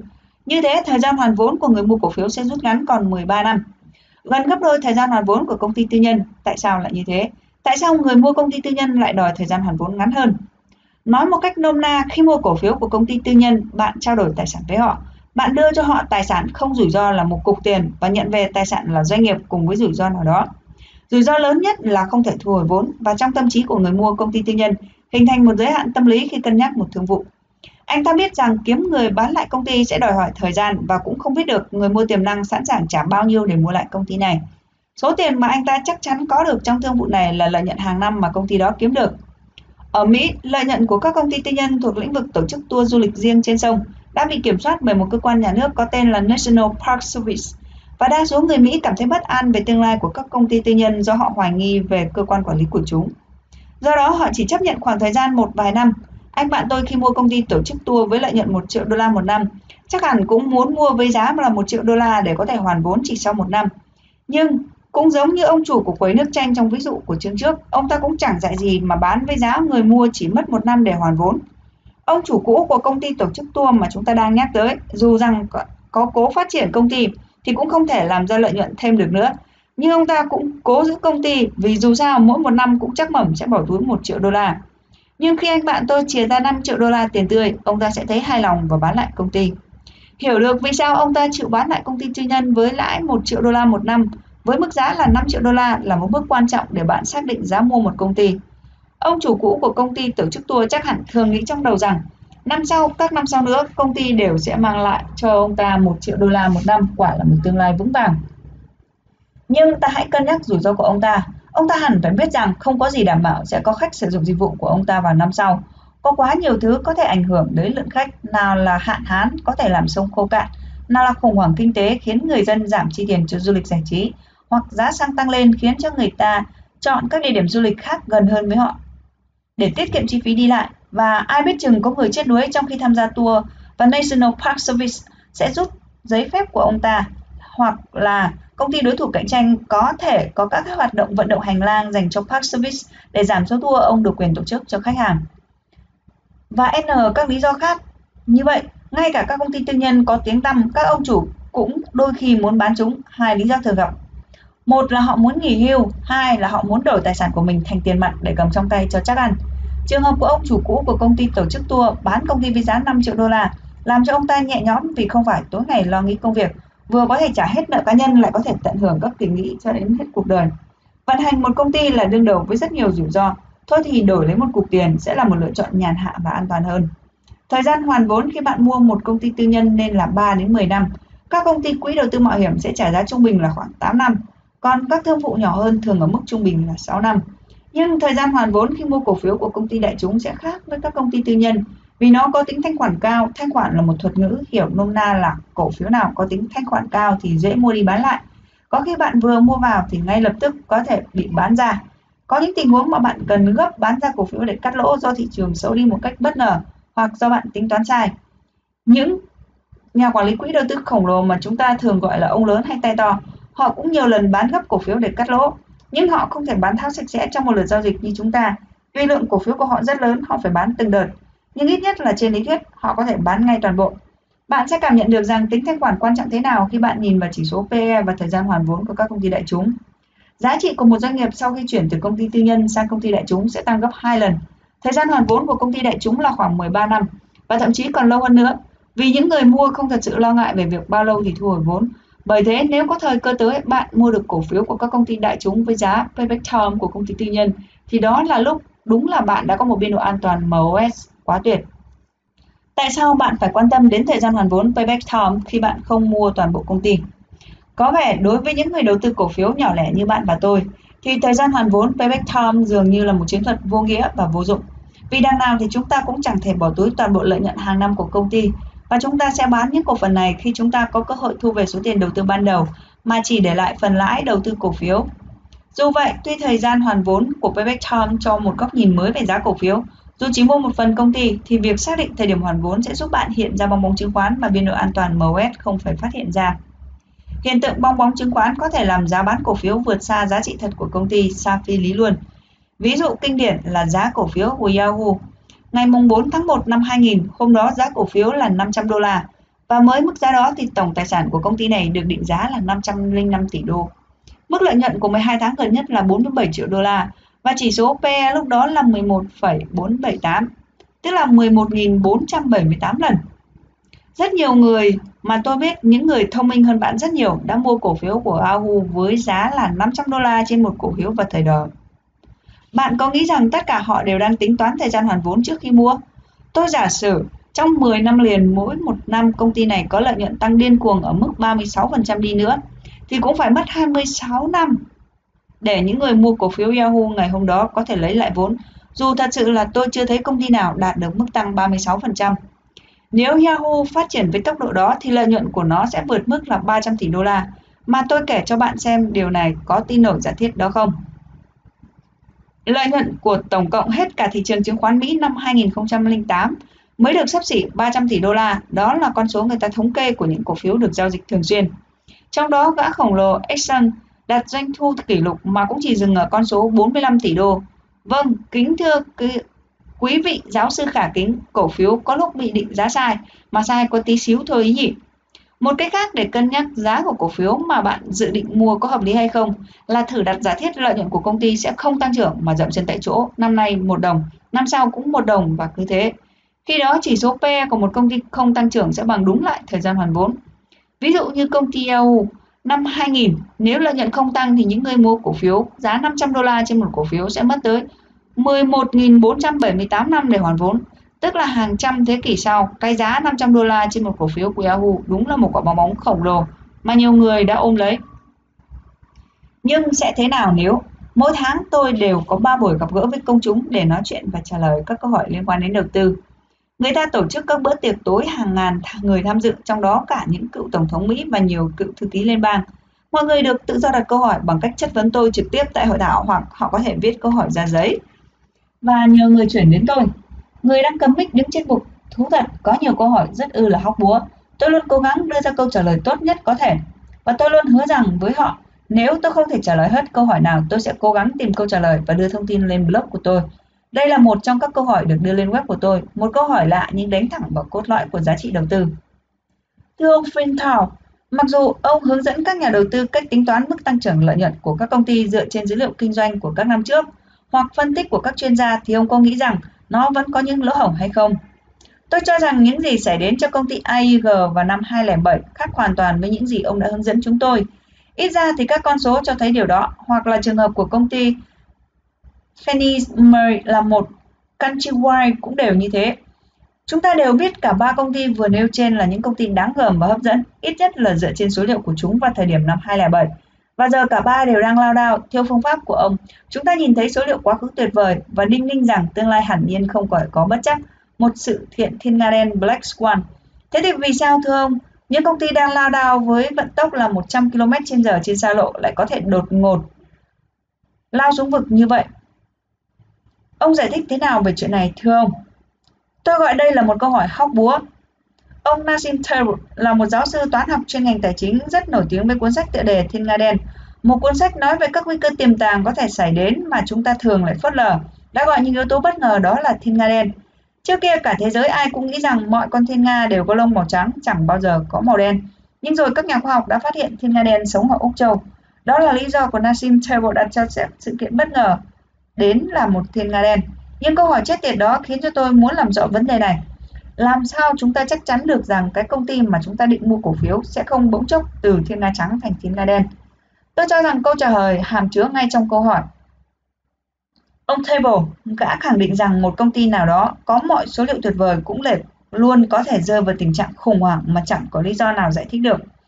Warren Buffett và Charlie Munger đã thường đưa ra các quyết định đúng đắn vì họ là mẫu người thường có những quyết định cực kỳ hợp lý. Trong một bức thư viết năm 1990, ông Buffett nói rằng sự lạc quan khiến cho người mua cổ phiếu mất đi những quyết định hợp lý. Nói một cách khác, dù có một công ty 9 năm liền có chỉ số tăng trưởng tuyệt vời, những người mua bằng lý trí vẫn khăng khăng chỉ mua khi có giá hợp lý mà thôi còn không họ sẽ không mua. Trong khi đó, những người đưa ra quyết định không dựa trên lý trí không chỉ mong tiếp nhận toàn bộ tin tốt, mà còn chấp nhận mua với giá cao và không bao giờ nghĩ rằng sẽ có hiện tượng thiên nga đen xảy ra. Khi hiện tượng thiên nga đen xảy ra, họ sẽ mất tiền. Vì vậy, nếu bạn muốn mua tích trữ cổ phiếu mà vẫn cân nhắc đến hiện tượng thiên nga đen của công Table, chúng ta chỉ mua với biên độ an toàn lớn. Muốn có mức giá nằm trong biên độ an toàn MOS, chúng ta cần tính được giá trị thực của công ty đang nhắm tới. Thực ra phương pháp của tôi không hoàn toàn dựa vào số liệu của các năm cũ hoặc nhận xét của các chuyên gia. Chúng ta xác định giá trị thật sticker price dựa trên cái nhìn nhận về công ty cần mua và dĩ nhiên chúng ta cần tham khảo các dữ liệu về tình hình làm ăn trong quá khứ. Nhưng chủ yếu ta nhìn về tương lai giống như khi lái xe ô tô, bạn nhìn kính chiếu hậu nhưng để lái xe thì phải nhìn về phía trước bởi vì bạn muốn tiến lên. Khi tôi và bạn mua tích trữ một công ty, chúng ta nhìn về tương lai xa của nó Thông thường cổ phiếu mà chúng ta muốn mua được là những cổ phiếu mà nhóm các tay to mặt lớn nhả ra khi thị trường biến động xấu. Để có thể mua khi họ đang bán đổ bán tháo đòi hỏi một sự tự tin ở tầm cao mà chỉ có những người thực sự hiểu rõ công ty mới dám can đảm thực hiện. Bạn phải hiểu thật rõ món hàng bạn muốn mua. Đầu tư cổ phiếu cũng giống như lái xe hơi vậy. Mỗi năm có 50.000 người tử vong vì tai nạn xe hơi trên toàn nước Mỹ. Nhưng bạn có thể vì thế mà chấm dứt việc đi xe hơi và cho rằng nó nguy hiểm khi đi xe hơi không? Thực tế, không ai làm vậy. Chúng ta vẫn chạy xe hàng ngày và để tai nạn không xảy đến, bạn học lái xe trong những con phố nhỏ và chỉ lái ra đường cao tốc khi đã lái tương đối ngon lành. Chắc chắn rồi và bạn cũng có một vài vụ va quẹt nhưng nó sẽ giúp bạn trở thành những tài xế vững vàng. Và sẽ sớm thôi, lái xe đó không còn là điều gì đáng sợ và đầy rủi ro. Tôi đã bị một cái cây quật vào xe vào tuần trước và tôi học được một bài học rằng trên đường cũng có thể xuất hiện cành cây và giờ tôi cẩn thận hơn với cây cối khi lái xe trên đường. Bạn đã nắm được vấn đề rồi chứ? Những người mua cổ phiếu của Countrywide với cái giá bong bóng thì cũng chẳng khác nào ngồi trên một chiếc xe taxi của một tài xế say rượu mà lại không có bằng lái. Còn nếu bạn tìm hiểu về công ty bạn muốn đầu tư, đọc về lĩnh vực mà nó đang kinh doanh, tìm hiểu xem nó có con hào kinh tế và vững chắc hay không. CEO của nó có phải là một người bạn có thể đặt niềm tin hay không, thì xem như bạn đang học lái xe để tự mình điều khiển xe cộ. Cùng đi trên một tuyến đường nhưng có người đến nơi an toàn, kẻ thì sứt đầu mẻ chán. Và đầu tư chứng khoán cũng thế, có những người hiểu biết về nó thì kiếm được hàng triệu đô la, còn những người không chuẩn bị kiến thức thì lại trắng tay. Việc xác định mục tiêu của đầu tư giống như xác định rằng bạn muốn lái xe đến địa điểm nào và suốt đoạn đường đó bạn sẽ an toàn nếu lái xe với tốc độ bạn xử lý được, né tránh các tình huống xấu và đạp thắng tấp vào lề khi bạn không chắc chắn. Nếu bạn có thể giữ cái đầu lạnh khi ngày thị trường trầm cảm và không bị xoay như trong chóng khi ông ta phát cuồng, bạn sẽ trở nên rất giàu có bất chấp hiện tượng thiên nga đen có thể thi thoảng diễn ra. Hoàn vốn nhanh hơn nếu cổ phiếu tụt giá sau khi bạn mua vào. Sau khi bạn mua vào được một ít cổ phiếu của một công ty, giá cổ phiếu sẽ sớm muộn biến động hoặc lên hoặc xuống, cái nào cũng tốt. Bạn đang nghĩ là tôi nói tào lao nhưng không tào lao đâu. Nên nhớ rằng, cái mà chúng ta đang nắm trong tay không phải là giá bán của cổ phiếu mà là giá trị thực của công ty. Dù cổ phiếu có rớt giá nhưng nếu chúng ta biết giá trị thực của công ty mà chúng ta đang sở hữu thì trước sau gì chúng ta cũng có rất nhiều tiền. Chúng ta đầu tư không mong ngày hôm nay hoặc là ngày mai chúng ta sẽ bán cổ phiếu mà chúng ta mua công ty khi nhìn về tương lai của nó, nắm giữ và đầu tư trong nhiều năm. Sau khi bạn mua một phần rồi, giá lại giảm thì đó chính là cơ hội để bạn mua thêm nữa với giá còn thấp hơn giá mua lần đầu. Vậy giá giảm là điều tốt. Giả sử rằng bạn có 10.000 đô la và phát hiện ra một công ty tuyệt vời để đầu tư. Nó có con hào kinh tế và có cả những quản lý đáng tin cậy với giá một cổ phiếu ở mức 10 đô la trên một cổ phiếu, trong khi giá trị mà bạn tính được là 20 đô la trên một cổ phiếu, tức là giá mua nằm trong biên độ an toàn MOS là 50%. Cùng với đó là thời gian hoàn vốn 8 năm, thế là bạn dùng 10.000 đô la để mua 1.000 cổ phiếu tiếp theo. 6 tháng sau lại dành dụng được 10.000 đô la nữa và muốn mua cổ phiếu của công ty mà 6 tháng trước đã mua. Thì lúc này giá một cổ phiếu đã là 20 đô la, thời gian hoàn vốn tăng thành 13 năm. Bản chất của công ty này vẫn thế, chỉ là biên độ an toàn không còn an toàn mà thôi. Thời gian hoàn vốn cũng lâu quá. Vậy là bạn không thể mua thêm được nữa vì giá đó không còn biên độ an toàn nữa rồi. Tiếp tục là 5 năm sau đó, giá một cổ phiếu vẫn là giá 20 đô la. Nếu bạn đem 1.000 cổ phiếu ra bán, bạn thu về gốc 20.000 đô la. Thì tính ra bạn lời được 15% lãi kép mỗi năm, đó là một phi vụ thành công. Nhưng sẽ ra sao nếu mọi chuyện diễn biến theo ra một kịch bản khác? Cũng vẫn là cổ phiếu của công ty đó và mua 1.000 cổ phiếu ở mức giá 10 đô la 6 tháng sau bạn cũng lại để dành được một 10.000 đô la nữa và lại muốn đầu tư. Bạn kiểm tra thì thấy công ty mà 6 tháng trước bạn mua. Hiện nay giá một cổ phiếu chỉ còn 5 đô la, trong khi giá trị thực của nó vẫn là 20 đô la trên một cổ phiếu. Thời gian hoàn vốn lúc này giảm xuống còn 5 năm. Dĩ nhiên giá mua nằm trong biên độ an toàn. Thế là bạn chi ra 1.000 đô la và mua được về 2.000 cổ phiếu. Trong khi kịch bản trước và sau kịch bản này, tôi vẫn bảo rằng bản chất công ty vẫn thế. Có nghĩa là bạn phải kiểm tra lại về phân tích và bốn chữ mở để đảm bảo giá trị của công ty vẫn giống như lần đầu bạn mua vào, khác biệt ở đây là biên độ an toàn MOS tốt hơn thôi. Thế rồi 5 năm sau, giá cổ phiếu trở về đúng với giá trị của nó là 20 đô la trên một cổ phiếu. Hãy xem lại kịch bản đầu tiên, lúc đó chúng ta có mức lãi là 15% mỗi năm. Còn trong hoàn cảnh này, bạn bán ra 13.000 cổ phiếu, thu về 260.000 đô la. Bạn tính ra lãi 54% mỗi năm thay vì bán được 20.000 đô la thì bạn bán được tới 260.000 đô la bởi vì bạn đã rèn luyện để mua tích trữ cổ phiếu. Mỗi ngày sẽ có nhiều công ty tuyệt vời mà bạn có thể mua cổ phiếu với giá hời. Bạn không thể mua hết cổ phiếu của các công ty đó, nhưng chỉ một lượng nhỏ của các công ty tốt với giá tuyệt vời cũng sẽ làm bạn trở nên giàu có. Đây có phải là chiến thuật trung bình hóa chi phí đầu tư DCA Total Cost Averaging không? Xin hãy nói ngay là không giống. Trong chiến thuật trung bình giá, bạn sẽ mua cổ phiếu theo định kỳ với một lượng tiền lần nào cũng như lần nào. Dù rằng thị trường lên hay xuống, bạn cũng cứ mua vào. Rất nhiều chuyên gia đã phê phán DCA rằng nó chẳng phải là chiến thuật đầu tư gì cả. Nó chỉ là mánh lưới tiếp thị của những người tạo ra nó. Những người ca ngợi chiến thuật DCA nói rằng nó giúp giảm thiểu rủi ro trong đầu tư, nhưng nó bị rất đông người chỉ trích rằng chẳng những không giảm đầu tư rủi ro cho nhà đầu tư, mà còn làm giảm lợi nhuận của các chiến thuật đầu tư khác. Khi bạn mua cổ phiếu và sau đó cổ phiếu bị rớt giá, những gã vớ vẩn có thể nói với bạn rằng hãy giữ cổ phiếu đã mua, hãy mua thêm và làm theo chiến thuật của DCA để giảm chi phí đầu tư. Vậy, lần đầu bạn mua với giá 20 đô la, bây giờ giá giảm, nghe lời gã vớ vẩn, bạn mua thêm một lượng nữa với giá 10 đô la. Rồi khi tụt xuống 5 đô la, gã kia chẳng biết khuyên bạn điều gì, vì anh ta không biết giá trị thật của loại cổ phiếu đó. Biết đâu gã này lại đoán rằng giá trị thực của một cổ phiếu là một đô la cũng nên. Hắn ta không dám khuyên bạn bán ra bởi vì bán lúc này là lỗ vốn và bạn sẽ đổ tội cho hắn. Hắn chỉ cần cách rằng khuyên bạn cứ mua thêm, hy vọng đến lúc giá cổ phiếu sẽ tăng cao hơn mức bình quân mà bạn phải chi để mua loại cổ phiếu đó từ trước đến nay. Nhưng chuyện đó chỉ xảy ra khi thị trường có chiều hướng đi lên. Còn thời điểm ảm đạm kéo dài như khi cuốn sách này ra đời, thì tung tiền ra mua tiếp một công ty tồi chỉ tổ lỗ vốn nặng hơn thôi. Chuyện đó có thể xảy ra đương nhiên rồi, nó còn xảy ra như cơm bữa, nhưng liệu nó sẽ không diễn ra trong thời gian dài hay sao? Và thị trường không thể định giá sai khi giá trị cổ phiếu trong nhiều năm đúng không? Thật không may, việc định giá sai lầm giá trị cổ phiếu đang diễn ra đang nhan nhản trên thị trường. Cổ phiếu có thể bị định giá cao quá hàng chục năm, rồi cũng có lúc nó định giá đúng để rồi đi đứt ngay sau đó. Trong giai đoạn năm 1999 đến năm 2009, cổ phiếu các công ty công nghệ rất hút khách và nếu đầu tư theo cổ phiếu của nhóm 100 công ty công nghệ đang được niêm yết thì chúng ta sẽ đầu tư vào chỉ số Q, Q Index với số vốn 12.000 đô la mỗi năm. Trong 10 năm đầu tư 120.000 đô la. Giá trung bình bỏ ra mua một cổ phiếu là 47 đô la.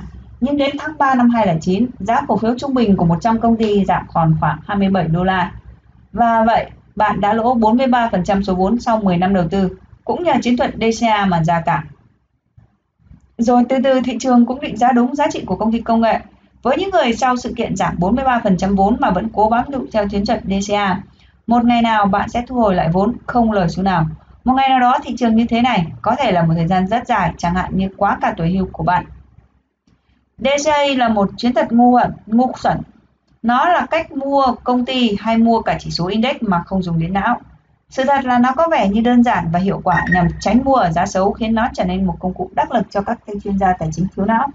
Sai lầm cơ bản nhất của chiến thuật DCA là nó xem cổ phiếu và giá trị của một công ty là một. Vì khi đầu tư theo chiến thuật DCA, người ta không yêu cầu bạn phải xác định giá trị của một công ty đó. Nếu bạn đã từng thích DCA trong quá khứ thì bạn hãy yêu phương pháp đầu tư bằng phương pháp tích trữ cổ phiếu và xem việc mua tích trữ cổ phiếu như có một mức độ an toàn lớn. Thời gian hoàn vốn ngắn, sau đó cứ mua vào miễn là MOS còn an toàn. Giá cổ phiếu nếu tụt chúng ta có thể mua thêm nhiều cổ phiếu hơn và cùng số tiền. Nếu cổ phiếu tăng giá trên mức biên độ an toàn hoặc là thời gian hoàn vốn quá dài thì đừng mua. Thay vì đầu tư và hồi hộp theo các cơn sóng lên xuống của thị trường, chiến thuật DCA ngu ngốc, chúng ta có thể mua tích trữ cổ phiếu vì chúng ta xác định được giá trị thật của doanh nghiệp và vì thế khi giá cổ phiếu cao hơn giá trị chúng ta không mua vào. Chương 5. 8 bước chập chững đi đến thành công. Mục đích của mua tích trữ cổ phiếu của doanh nghiệp là tối đa hóa lợi nhuận từ đầu tư với ít nỗ lực và ít rủi ro nhất có thể. Chúng ta mua tích trữ một doanh nghiệp bằng cách đầu tư vào một phần doanh nghiệp đó với biên độ giá an toàn MOS. Và nếu giá cổ phiếu đi xuống mà không do việc thay đổi về bản chất kinh doanh cốt lõi của doanh nghiệp, chúng ta sẽ mua thêm. Đầu tư ở giá thấp sẽ làm giảm chi phí đầu tư trung bình của chúng ta xuống, đồng thời làm gia tăng tỷ suất lợi nhuận đầu tư. Đây chính là cách người nghèo làm giàu và người giàu trở nên giàu hơn. Hiểu một cách đơn giản, cốt lõi của việc mua tích trữ là biến dịp hạ giá trở thành cơ hội tăng lợi tức đầu tư. Để biến sự giảm thành sự gia tăng giàu có, hãy thực hiện 8 bước đơn giản sau. Bước 1. Tìm kiếm cổ phiếu, tìm kiếm doanh nghiệp tốt. Bước 2. Xác định giá trị của doanh nghiệp. Bước 3. Theo dõi. Bước 4. Tiến hành mua vào. Bước 5. Tiến hành sở hữu doanh nghiệp. Bước 6. Mua tích trữ. Bước 7. Bán. Và bước 8. Lặp lại cho đến khi giàu có. Những điểm cần nhớ và hành động. Mua tích trữ khi tối đa hóa lợi nhuận dài hạn khi giá giảm ngắn hạn. Tận dụng cơ hội của thị trường giá xuống để kiếm bộ tiền chính giá giảm. Dưới biên độ an toàn, tính toán là thứ tạo nên cơ hội hốt bạc. Để luôn có thể biến từ xuống có thể lành thành lên, hãy hành động theo 8 bước dễ dàng sau. một Tìm kiếm giả soát thị trường triển vọng liệu có báo động đỏ nào hay không. 2. Định giá trị. Tức là liệu thời gian hoàn vốn của payback time có tốt không? 3. Theo dõi. Tạo ra những danh sách theo dõi sử dụng công cụ có sẵn trên website của tôi rule1investing.com để theo dõi các ứng viên của mình. 4. Mua vào. Tập trung, đừng mua nhiều hơn công ty khả năng bạn có thể hiểu và quản lý. 5. Sở hữu. Hành động như một người chủ, theo dõi hoạt động của công ty, ít nhất là tham dự đàm thoại hàng quý của công ty và xem xét báo cáo công chúng của chúng. 6. Mua tích trữ, tiếp tục mua vào với giá thấp hơn hoặc bằng biên độ an toàn Payback Times Price khi bạn còn tiền. Đừng mua quá nhỏ lẻ để hoa hồng ảnh hưởng đến lợi nhuận của bạn. 7. Bán đi nếu 5 chỉ số quan trọng tệ đi rõ rệt hoặc khi giá vượt quá 20% giá sticker price hoặc nếu bạn cần tiền mặt thì cần bán đi. Và bước 8, lặp đi lặp lại hoạt động này cho đến khi nào bạn đã giàu có. Chương 6. Chỉ có phương pháp sàn và trần giúp bạn kiếm tiền. Bắt đầu mua công ty khi chúng có biên độ an toàn về giá MOS nghe thật rõ ràng, nhưng trong thực tế chúng ta sẽ gặp một vài vấn đề. Nếu ta cứ canh ngày có giá MOS là mua, chúng ta sẽ nhanh chóng mua hết số tiền chúng ta đã phân bổ để mua tích trữ trong công ty đó. Do đó bỏ lỡ cơ hội để mua với giá giảm sâu hơn trong tương lai cũng như bỏ lỡ cơ hội tích lũy. Nhưng nếu chúng ta không mua hàng ngày cho đến khi hết vốn, làm sao chúng ta biết được khi nào thì mua thêm và khi nào để hoàn thành ngay tổng số vốn cần giải ngân đúng cho lần mua đầu? Chúng ta có thể mua tích trữ dần giờ vào hai phương pháp sau. Một MAC tức là phân bổ vốn theo tháng hoặc phương pháp FACS, tức là đáy và đỉnh. Phân bổ vốn theo tháng MAC. Một khi chúng ta đã mua vào khoảng 25% vốn định phân bổ, chúng ta có thể chọn theo ngày mùng năm hàng tháng ngày mua tích trữ và mua 25% tiếp theo vào ngày này mỗi tháng nếu giá cổ phiếu xuống thấp hơn giá mua tích trữ. Tôi gọi phương pháp này là MAC. Nhưng bạn phải nhớ rằng bạn chỉ mua khi bạn có giá thấp hơn giá bạn đã mua tích trữ, không phải cứ có vốn là lại mua. Nếu giá không tốt, hãy đợi tháng sau. Hãy giả định rằng chúng ta đang thêm 1.000 đô la mỗi tháng vào tài khoản để rót vốn mua tích trữ cho một doanh nghiệp đã vượt qua vòng kiểm tra. Với bốn chữ M có ý nghĩa ban lãnh đạo tốt và có con nào kinh tế, có biên độ an toàn về giá thỏa đáng. 6 tháng sau chúng ta sẽ có vốn khởi điểm là 10.000 đô la đã đầu tư. Và giả định rằng ngày thị trường hợp tác và giữ giá ở mức thấp cùng với 5.000 đô la vốn mới. Khi có vốn mới vào tài khoản, chúng ta bắt đầu với bất cứ mua nào Chúng ta sẽ dành dụng và đầu tư một khoản tiền bằng với lần đầu bằng cách sử dụng phương pháp mua tích trữ MAC. Phương pháp MAC hoạt động hiệu quả nhất nếu bạn khởi đầu với số vốn nhỏ và vun vén vào thật đều đặn như phần minh họa ở bên trên. Sức mạnh chính yếu của nó ở đây là nó không đòi hỏi bạn phải có một chiến lược cụ thể nào về thời điểm mua tích trữ. Bạn sẽ mua tích trữ khi bạn có biên độ an toàn giá MOS mà bạn đã tính toán, tôi gọi là giá mua tích trữ và đủ tiền trong tài khoản để mua bằng với số tiền bạn có. Phương pháp mua tích trữ theo MAC có thể sử dụng rất tốt để loại trừ việc đoán mò khi mua cổ phiếu của chúng ta. Bạn được lập trình cho việc mua tích trữ khi bạn đã sở hữu một số vốn và cổ phiếu ở mức giá tốt để tích trữ hàng tháng. Nếu giá mua tích trữ là 50 đô la và giá cả hiện tại trên thị trường dao động giữa 25 và 50, bạn không cần phải đối mặt với quy luật cảm xúc đầu tư ROI. Nếu bạn chờ đợi và hy vọng giá xuống, theo quy luật ROI giá sẽ tăng. Mặt khác, nếu bạn đoán rằng giá sẽ lên và bạn mua vào, ROI sẽ bảo rằng trong vòng 2 tuần tiếp theo giá sẽ hạ và bạn không có vốn để mua tích trữ nữa. MAC là phương pháp ngăn cho bạn không bị lệ thuộc vào cảm xúc vốn rất mong manh. Nếu bạn áp dụng phương pháp MAC vào ngày mùng 5 tháng này, bạn mua ở giá 50 đô la vào ngày 15. Và ngày 15 giá cổ phiếu ở mức 25 đô la, bạn sẽ tự hiểu rằng tháng sau bạn sẽ mua ở mức giá 25 đô la. Nếu vào ngày 5 của tháng sau, nếu đến lúc giá mua vào tăng lên 60 đô la, chà, bạn chỉ cần tự bảo với mình rằng trong dài hạn cổ phiếu của bạn mua tích trữ sẽ giữ giá. Tuy nhiên, phương pháp mua tích trữ theo định kỳ hàng tháng MAC cũng gặp phải vấn đề như thế này. Nếu ngày năm hàng tháng giá cổ phiếu của doanh nghiệp bạn dự định mua tích trữ nằm dưới mức giá biên độ an toàn MOS, tuy nhiên nó lại đang dây tự do không có điểm dừng. Nếu bạn mua vào theo lịch trình của phương pháp MAC thì có thể sau khi mua xong, giá cổ phiếu sẽ giảm đi 30% và bạn nhận ra rằng nếu bạn đợi muộn một thời gian nữa, bạn đã có thể mua một mức giá tốt hơn nhiều.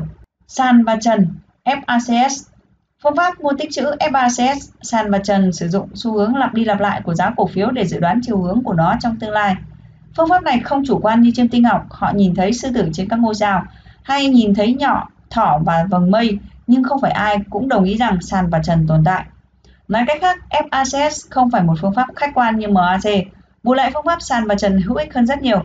Phương pháp này rất hữu hiệu trong việc xác định thời điểm để mua tích trữ vào lúc đại hạ giá theo giá tích trữ thỏa mãn biên độ an toàn giá MOS.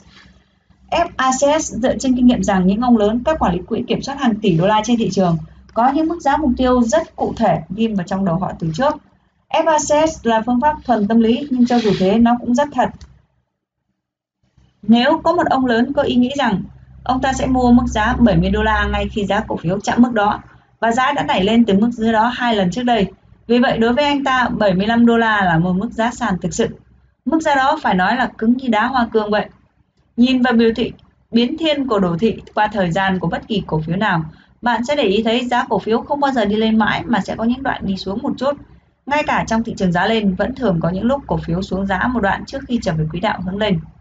Ngôn ngữ của phố Wall hay dùng để gọi những khúc ngắn này là pullbacks, retracement, corrections Tạm dịch là sự tháo lui, sự sụt giảm hay sự điều chỉnh đứt đoạn.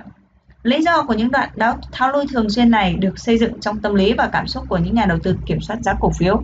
Những ông lớn khét tiếng, họ trở nên sợ hãi hoặc tham lam nếu giá cổ phiếu liên tục tăng. Những ông lớn đang nắm cổ phiếu đó bắt đầu thấy lo lắng. Họ sợ cổ phiếu đạt đỉnh giá, họ biết quá rõ là cần tốn bao nhiêu thời gian cổ phiếu mới lên lại vùng giá cao kể từ lần chạm đỉnh trước. Và thông tin này làm cho phần tâm lý giao dịch của họ hưng phấn. Vì thế những ông lớn cần thời gian để thoái vốn và họ cần phải chuẩn bị cho cuộc đại đào tẩu. Và để làm thế họ bắt đầu bán ra. Bán ra cũng giúp họ kiếm về lợi nhuận. Giới quản lý quỹ truyền tay nhau rằng chẳng ai bị phá sản vì kiếm lời cả. Thu lợi nhuận về để còn bảo vệ họ khỏi khoản chỉ trích và đã ngâm vốn quá lâu. Và lợi nhuận còn lại làm sáng giá tỷ suất lợi nhuận đầu tư trong danh mục của họ nữa. Nhưng nếu sau khi họ bán giá lại giảm, họ rút lại lời tuyên bố và bắt đầu mua vào, khởi động lại một vòng đua mới. Phương pháp mua giữ FACS gọi giá lặp lây lặp lại này là sàn. Ví dụ như bạn ngã xuống thì bạn sẽ ngã xuống mặt sàn, phải không? Và khi nhiều lần rơi xuống đó và nảy lên mà không tụt xuống dưới mức đó, chúng ta biết rằng chúng ta giá đã chạm sàn rồi. Giá càng nảy lên nhiều lần từ sàn chứng tỏ sàn càng chắc. Cũng với một mức giá khi mà giá cổ phiếu tăng lên mức đó thì nó sẽ giảm xuống hoặc sẽ giữ nguyên. Theo phương pháp FACS đó là trần. Ví dụ như bạn không bao giờ nhảy qua trần nhà được vậy. Đến một lúc nào đó giá cổ phiếu rồi cũng sẽ phá trần và lên cao hơn nữa thì là trần cũ sẽ thành sàn mới. Giống như trong nhà cao tầng, trần của bạn sẽ là sàn của tầng trên và sàn của bạn là trần của tầng dưới. Cứ như thế, giá cổ phiếu dường như di chuyển luân phiên giữa khoảng sàn và trần. Sau đó nó sẽ phá trần và lên tiếp hoặc có thể sẽ đổ sập hoặc rơi xuống trần cũ. Để xem nó có đủ vững vàng để trở thành sàn mới hay không. Trên biểu đồ giá cổ phiếu của một công ty thay đổi theo thời gian. Sàn và trần được biểu diễn bằng một đường ngang tưởng tượng nơi giá ngừng tăng và thay đổi chiều di chuyển lên xuống. Hai đường này được hình thành qua nhiều lần giá nghịch chuyển ở một mức nào đó. Chúng ta sẽ nhanh chóng xem xét hình minh họa để hiểu được vấn đề mà tôi vừa đề cập. Còn một điều khác để đánh giá là xu hướng. Xu hướng chính là hướng chung của giá nhìn trên một khoảng thời gian dài. Đường xu hướng có thể được vẽ tại đỉnh và đáy của đường lên zigzag tạo nên đường bởi biến động theo giá của xu hướng. Giá cao nhất của đường chéo xu hướng tạo nên một đường tưởng tượng trên biểu đồ giá gọi là ngưỡng kháng cự và giá thấp nhất của đường chéo xu hướng tạo nên một đường tưởng tượng trên cùng biểu đồ gọi là ngưỡng hỗ trợ. Những đường này khác với đường sàn và trần vì chúng là đường chéo chứ không phải là đường ngang. Nhưng chúng được dùng với cùng mục đích dự đoán nơi nào giá sẽ đảo chiều. Chúng ta cũng thể gọi mức giá này là sàn và trần, nhưng giá trị của chúng khác nhau về mặt thời gian. Đường xu hướng là đường chéo tưởng tượng hình thành qua thời gian dài, đường sàn và trần là đường ngang tưởng tượng hình thành qua thời gian ngắn. Sàn và trần và đường xu hướng có thể giúp chúng ta quyết định thời điểm mua giữ tốt hơn so với cách thức máy móc của MAC. Chúng sẽ giúp chúng ta chọn được mức giá mua giữ và tối đa hóa lợi nhuận. Làm thế nào để xác định sàn và trần? Tin xấu là bạn sẽ không thể học cách để xác định sàn và trần và xu hướng từ quyển sách này hay bất kỳ cuốn sách nào khác mà không thực sự cần dấn thân và thực hành. Cũng giống như thì không thể nào mà bạn có thể giúp trở thành phi công khi bạn đọc sách hướng dẫn bay. Bạn sẽ phải thực sự điều khiển phi cơ và cảm nhận thực tế hoạt động ngoài trời. Sẽ càng tuyệt nếu bạn có một người hướng dẫn đủ tiêu chuẩn ở cùng khoang lái khi bạn thử sức mình. Bạn sẽ học nhanh hơn mà không cần trả giá quá đau đớn. Tin tốt là bạn giờ đây có thể đọc về sàn và trần, chúng luôn sẵn sàng để bạn có thể sử dụng khi đầu tư. Nhưng liệu nó có nướng sạch túi tiền của bạn hay không? Chà, không đâu. Nếu bạn đã làm bài tập về nhà và xác định 4 chữ M, bạn chỉ mua tích chữ khi có biên độ an toàn giá MOS. Sử dụng MACS để xác định thời điểm mua tích chữ sẽ không làm tổn thương bạn. Ngay cả khi bạn không xác định đúng sàn và trần, đó cũng không thành vấn đề. Bởi vì bạn không mua đi bán lại dựa trên sàn và trần, bạn đang mua tích chữ cổ phiếu dựa trên sàn và trần. Miễn là bạn mua vào giá thấp hơn hoặc giá bằng giá mua tích trữ bạn đang có, bạn vẫn ổn. Phương pháp sàn và trần FACS đúng đắn thì giống như chúng ta dùng gia vị rắc nó trên món ăn, không phải là bản thân nguyên liệu chính làm nên món ăn. Thương vụ đầu tư cổ phiếu theo cách mua tích trữ của bạn không thể hỏng được nếu bạn xác định đúng 4 chữ M để chọn công ty mục tiêu tuyệt vời. Bạn chỉ cần biết rõ đây là một công ty tuyệt vời và bạn đang bán hạ giá, thế là đủ. Mọi thứ ở đằng sau, đặc biệt FACS chỉ có giá trị giúp đỡ bạn tối ưu hóa và tăng tốc tỷ lệ lợi nhuận mà thôi. Chương 9. Gia nhập cuộc cách mạng tài chính quy tắc số 1 Rất nhiều điều bạn đọc được trong quyển sách này sẽ khiến nhiều người theo kiểu truyền thống khó chịu và dĩ nhiên, thể chế tài chính đang khống chế thị trường chứng khoán cũng không thấy thoải mái gì. Ý tưởng một nhà đầu tư cá nhân không cần phải đưa tiền cho các quỹ hỗ tương và tự mình tìm kiếm các khoản đầu tư tốt rõ ràng là một ý tưởng cách mạng đối với trật tự tài chính tài chính đang hiện hữu. Nói đúng ra họ thấy điều này thật điên rồ và họ cũng có lý do của mình. Nếu bạn nhận ra rằng cá nhân mình có thể tự đầu tư tốt hơn so với các thể chế tài chính thì Chúa ơi, ai mà biết chuyện điên rồ gì có thể xảy ra. Toàn bộ ngành tài chính có thể tan rã và chúng ta có thể mất hầu hết các ngân hàng đầu tư. Các quỹ hỗ tương sẽ từ từ tàn lụi rồi biến mất. Thế giới tài chính mà ta biết đến hôm nay sẽ chấm dứt. Và lẽ dĩ nhiên khoản tiền khổng lồ mà khó ai tưởng tượng ra dưới cái tên chi phí sẽ biến mất, biến mất vĩnh viễn. Ồ, nhưng đợi đã, rất nhiều trong số viễn cảnh tưởng tượng như viển vông ấy đã đang xảy ra rồi chứ. Trật tự tài chính cũng đang vỡ vụn trước mắt ta và chúng đang đi trên con đường tự hủy diệt vì lòng tham và sự ganh tị tiền bạc của người khác. Các giám đốc điều hành CEO thu vén để cho mình về cả gia tài trong khoản thưởng cuối năm, mặc cho nhân viên tổn thương và công ty sụp đổ. Các ngân hàng đầu tư thất bát và dẫn đến cả một quốc gia đến bờ vực phá sản, cũng như những người lính gác giả cỗi của cả một đế chế già nua đang sụp đổ. Người đang ở thượng tầng sẽ la vọng xuống rằng mọi thứ vẫn ổn, nhưng hãy tin tôi, mọi thứ đều đã bất ổn. Đã đến lúc bạn thức tỉnh để nhận ra sự thực rằng chúng ta đang ở trong một cuộc cách mạng về tiền bạc. Mô hình cũ đã chết, một mô hình mới bắt đầu bước lên vũ đài. Và không có vẻ gì là nó sẽ bị thay thế trong nay mai. Trong 20 năm nữa, ý tưởng rằng có một thời người ta trao những đồng tiền khó nhọc vào tay một quản lý quỹ để được đầu tư chủ động sẽ bị cười khi bỉ. Hành vi đó cũng giống như thuê người đọc sách dùm mình và mong mỏi chính mình sẽ gặt được kiến thức vậy. Mọi người rồi sẽ được xóa mù chữa về tài chính, thông tin sẽ có sẵn ở khắp nơi, các công ty tệ sẽ không thể nào giấu mình sau màn sương. Và những tấm gương, những con số ảo và sự thờ ơ của các tay quản lý quỹ. Quyển Payback Tom Ngày đời nợ ra đời như một hồi chuông cảnh tỉnh để đánh thức bạn và chỉ bạn biết rằng cần phải làm gì trong giai đoạn cách mạng tài chính như hiện nay. Hãy làm theo những gì tôi chỉ bạn và bạn sẽ ổn. Hay bạn có thể phớt lờ lời tôi và tự mình chấp nhận rủi ro tài chính. Các bạn thân mến, cuộc cách mạng đã diễn ra rồi và bạn hoặc tham gia hoặc bỏ qua, hoặc sẽ bị bỏ lại phía sau về mặt tài chính. Vẫn còn thời gian để bạn đưa ra quyết định. Khi càng ngày càng có nhiều người gia nhập cuộc cách mạng quy tắc số 1 và bắt đầu nắm lấy quyền kiểm soát tài chính của bản thân, sẽ có càng ngày nhiều khủng hoảng xảy đến cho các giới quỹ hỗ tương, nhưng họ sẽ chẳng nhẹ nhàng êm ái cuốn gói vào màn đêm đâu. Họ có cả trăm tỷ lý do để đấu tranh đến chết. Và họ sẽ cố hết sức bình dinh để giữ cho bạn ngáo ngơ và bất lực. Họ sẽ chiếu cho bạn xem những mẩu quảng cáo và phim heo về tài chính. Bạn biết đấy, viễn cảnh tưởng tượng một tương lai hưu trí nhàn nhã và thanh thản. Vì đã chọn đúng nhà môi giới, chúng ta hãy thành thật với nhau nhé. Càng chấm dứt sự điên rồ này càng sớm thì càng tốt cho bạn nhưng sẽ cần một chút hành động với cuộc cách mạng này khởi đầu từ chính bạn và bạn muốn có kết quả của cuộc cách mạng mà không cần thực sự thay đổi điều gì. Nên đây là hành động cách mạng đầu tiên bạn cần làm. Hãy phân tích những gì bạn đang thực sự nắm trong tay, đó là cách nhanh nhất tôi biết để chỉ cho bạn thấy rằng bạn thuộc về cuộc cách mạng này. Bước đầu tiên bạn phải làm. Bạn sắp sửa nắm lấy quyền kiểm soát đối với một số người trong các bạn chính là giành lấy quyền kiểm soát của các khoản đầu tư của mình. Và một trong những trở ngại to lớn nhất của bạn chính là chính bạn. Vì sao ư? Vì đến thời điểm này bạn không biết làm sao để phân tích các khoản đầu tư hiện tại. Bạn không biết những gì bạn đã sở hữu là tốt hay là xấu, hay là có hoặc không cũng có chẳng gì khác biệt. Bạn chỉ là không biết thật khó để trở thành nhà cách mạng nếu bạn không chắc rằng nhất thiết phải cải cách điều gì đó hay không. Lỡ như mọi việc đều đang ổn thỏa, chà, thế nếu như mọi việc không bình ổn thì sao? Hãy bắt đầu bằng cách nhìn vào những gì bạn đang sở hữu. Cái gọi là danh mục đầu tư chỉ là một cụm từ thật oách do giới tài chính phô quân để ra để gọi chung các khoản đầu tư của bạn. Bất kể đó là gì, có thể bạn có quỹ hỗ tương, có tiền mặt, có miếng đất hoặc một hai loại trái phiếu, có một ngôi nhà, có một tài khoản 401 và một vài hợp đồng bảo hiểm nhân thọ. Có thể bạn có một vài trong số đó, có thể có hết thậm chí là nhiều hơn. Hoặc bạn có có thể bắt đầu như tôi, hoàn toàn không có gì trong tay cả, không có gì để mất và có mọi thứ để ước mơ sở hữu. Nhưng nếu bạn đã có vài thứ trong tay, thì khi ấy bạn nên biết cái gì đáng giá và liệu giá trị của thứ ấy có tăng lên hay không. Vì sao? Vì những gì bạn quyết định làm ngay lúc này với khoản đầu tư của bạn sẽ tạo nên sự khác biệt lớn lao về mặt tài chính về lâu dài. Trở nên giàu có chỉ đơn giản là tích lũy tiền bạc qua thời gian. Số tiền bạn đầu tư lâu dài nhất sẽ là số tiền để ra cho bạn nhiều thu nhập nhất. Hãy bắt đầu với quỹ hỗ tương của bạn, hầu hết các bạn đều có một quỹ nào đó và chỉ cho bạn biết cách đánh giá quỹ bạn đang đầu tư xem liệu họ có đang làm tốt hay không là cách nhanh nhất. Tôi biết bạn có thể biến thành một nhà đầu tư không thường, thành một nhà đầu tư cách mạng theo quy tắc số 1.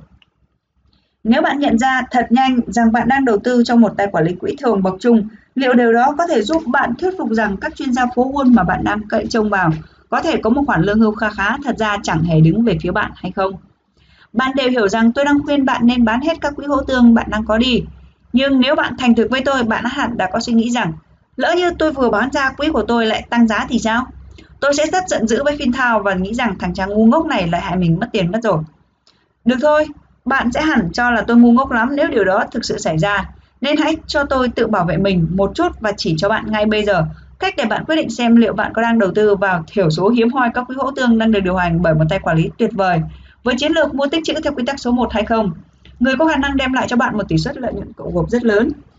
Đầu tiên, hầu như chẳng có tay quản lý quỹ nào là nhà mua tích trữ theo quy tắc số 1 cả đâu. Làm sao tôi biết được điều đó? Phải chăng tôi đã tự mình nghiên cứu từng người trong số hơn 18.000 quỹ hỗ tương? Không, nhưng tôi biết rằng nhà đầu tư theo quy tắc số 1 đôi khi để tiền của mình ngủ yên suốt nhiều năm liền, đợi đến khi một công ty tuyệt vời hạ giá bán để mua vào. Và tôi biết rằng chẳng có tay quản lý quỹ nào dám ngồi yên trên đống tiền suốt nhiều năm liền mà vẫn giữ không cho khách hàng rút tiền bỏ chạy. Dám làm thế thì họ sẽ bị đuổi thôi. Hãy nhớ các tay quản lý quỹ không có tí lợi ích nào từ lợi nhuận họ làm ra cho bạn. Cái mà họ có là chi phí và họ không phải bạn bè gì của bạn.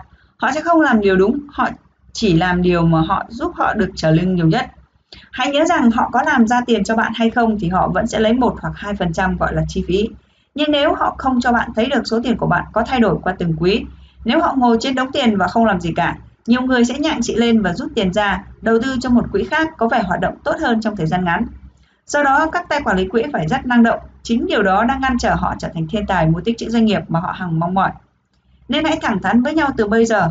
Rõ ràng là chẳng có tay quản lý quỹ nào là nhà mua tích trữ cổ phiếu thực thụ vì hệ thống mà họ thuộc về không cho phép họ làm điều đó. Nhưng chỉ ít một vài trong số họ hứng thú với việc mua cổ phiếu của công ty tuyệt vời khi giá rẻ, mặc dù họ chẳng thể chờ đợi hàng năm trời để bắt lấy các cơ hội đặc biệt. Hãy giúp mọi người lan tỏa thông điệp. Bạn có thể làm phần mình, có thể lan tỏa cho thế giới biết về một cuộc cách mạng tài chính đang diễn ra, rằng mọi người không phải sống trong tuổi hưu do lo âu và tiếc nuối, và rằng trong tương lai tài chính của mọi người không cần phải hệ thuộc vào chính phủ. Hãy nói với bạn bè của bạn rằng bạn đang sải bước trên con đường tiến đến kiến thức và kinh nghiệm và họ khởi hành càng sớm, họ càng sớm đạt được bước đi trên con đường tự do tài chính. Liệu bạn có quan tâm đến những người khác, bạn có lo lắng những người kém may mắn hay không? Bạn có nghĩ rằng mình có thể giúp họ nếu mình cũng là một trong số họ? Điều tốt nhất bạn có thể là giúp người chính là giúp mình. Hãy đứng vững vàng trên đôi chân tài chính của mình, rồi bạn sẽ có sức để nâng đỡ những người chưa làm được. Nhưng hãy đưa họ đến với một cuộc cách mạng vì bạn không muốn gánh vác ai mãi mãi. Vì lợi ích của chính bạn, của cả tôi và tôi muốn cam kết bạn rằng sau khi thâu nhận lối tiếp cận của phương pháp Payback Time, bạn sẽ đưa thật nhiều người đến với cuộc cách mạng này. Hãy cho họ cơ hội nghĩ về những tương lai tài chính của họ theo một góc nhìn mới và để họ thấy được viễn cảnh giàu có mà họ chưa từng dám ước mơ. Hãy tin tôi, bạn không chỉ muốn làm điều này cho bản thân, vì nếu chỉ có bạn giàu có, mọi người sẽ tìm đến bạn để mượn tiền. Chia bằng mời họ cùng đi trên con đường làm giàu, cách này sẽ rẻ hơn nhiều. Vậy thì chúng ta sẽ cùng làm điều này, hãy cam kết đưa quyển sách này đến với ít nhất là 10 người. Hãy hành động ngay, bắt đầu từ đó.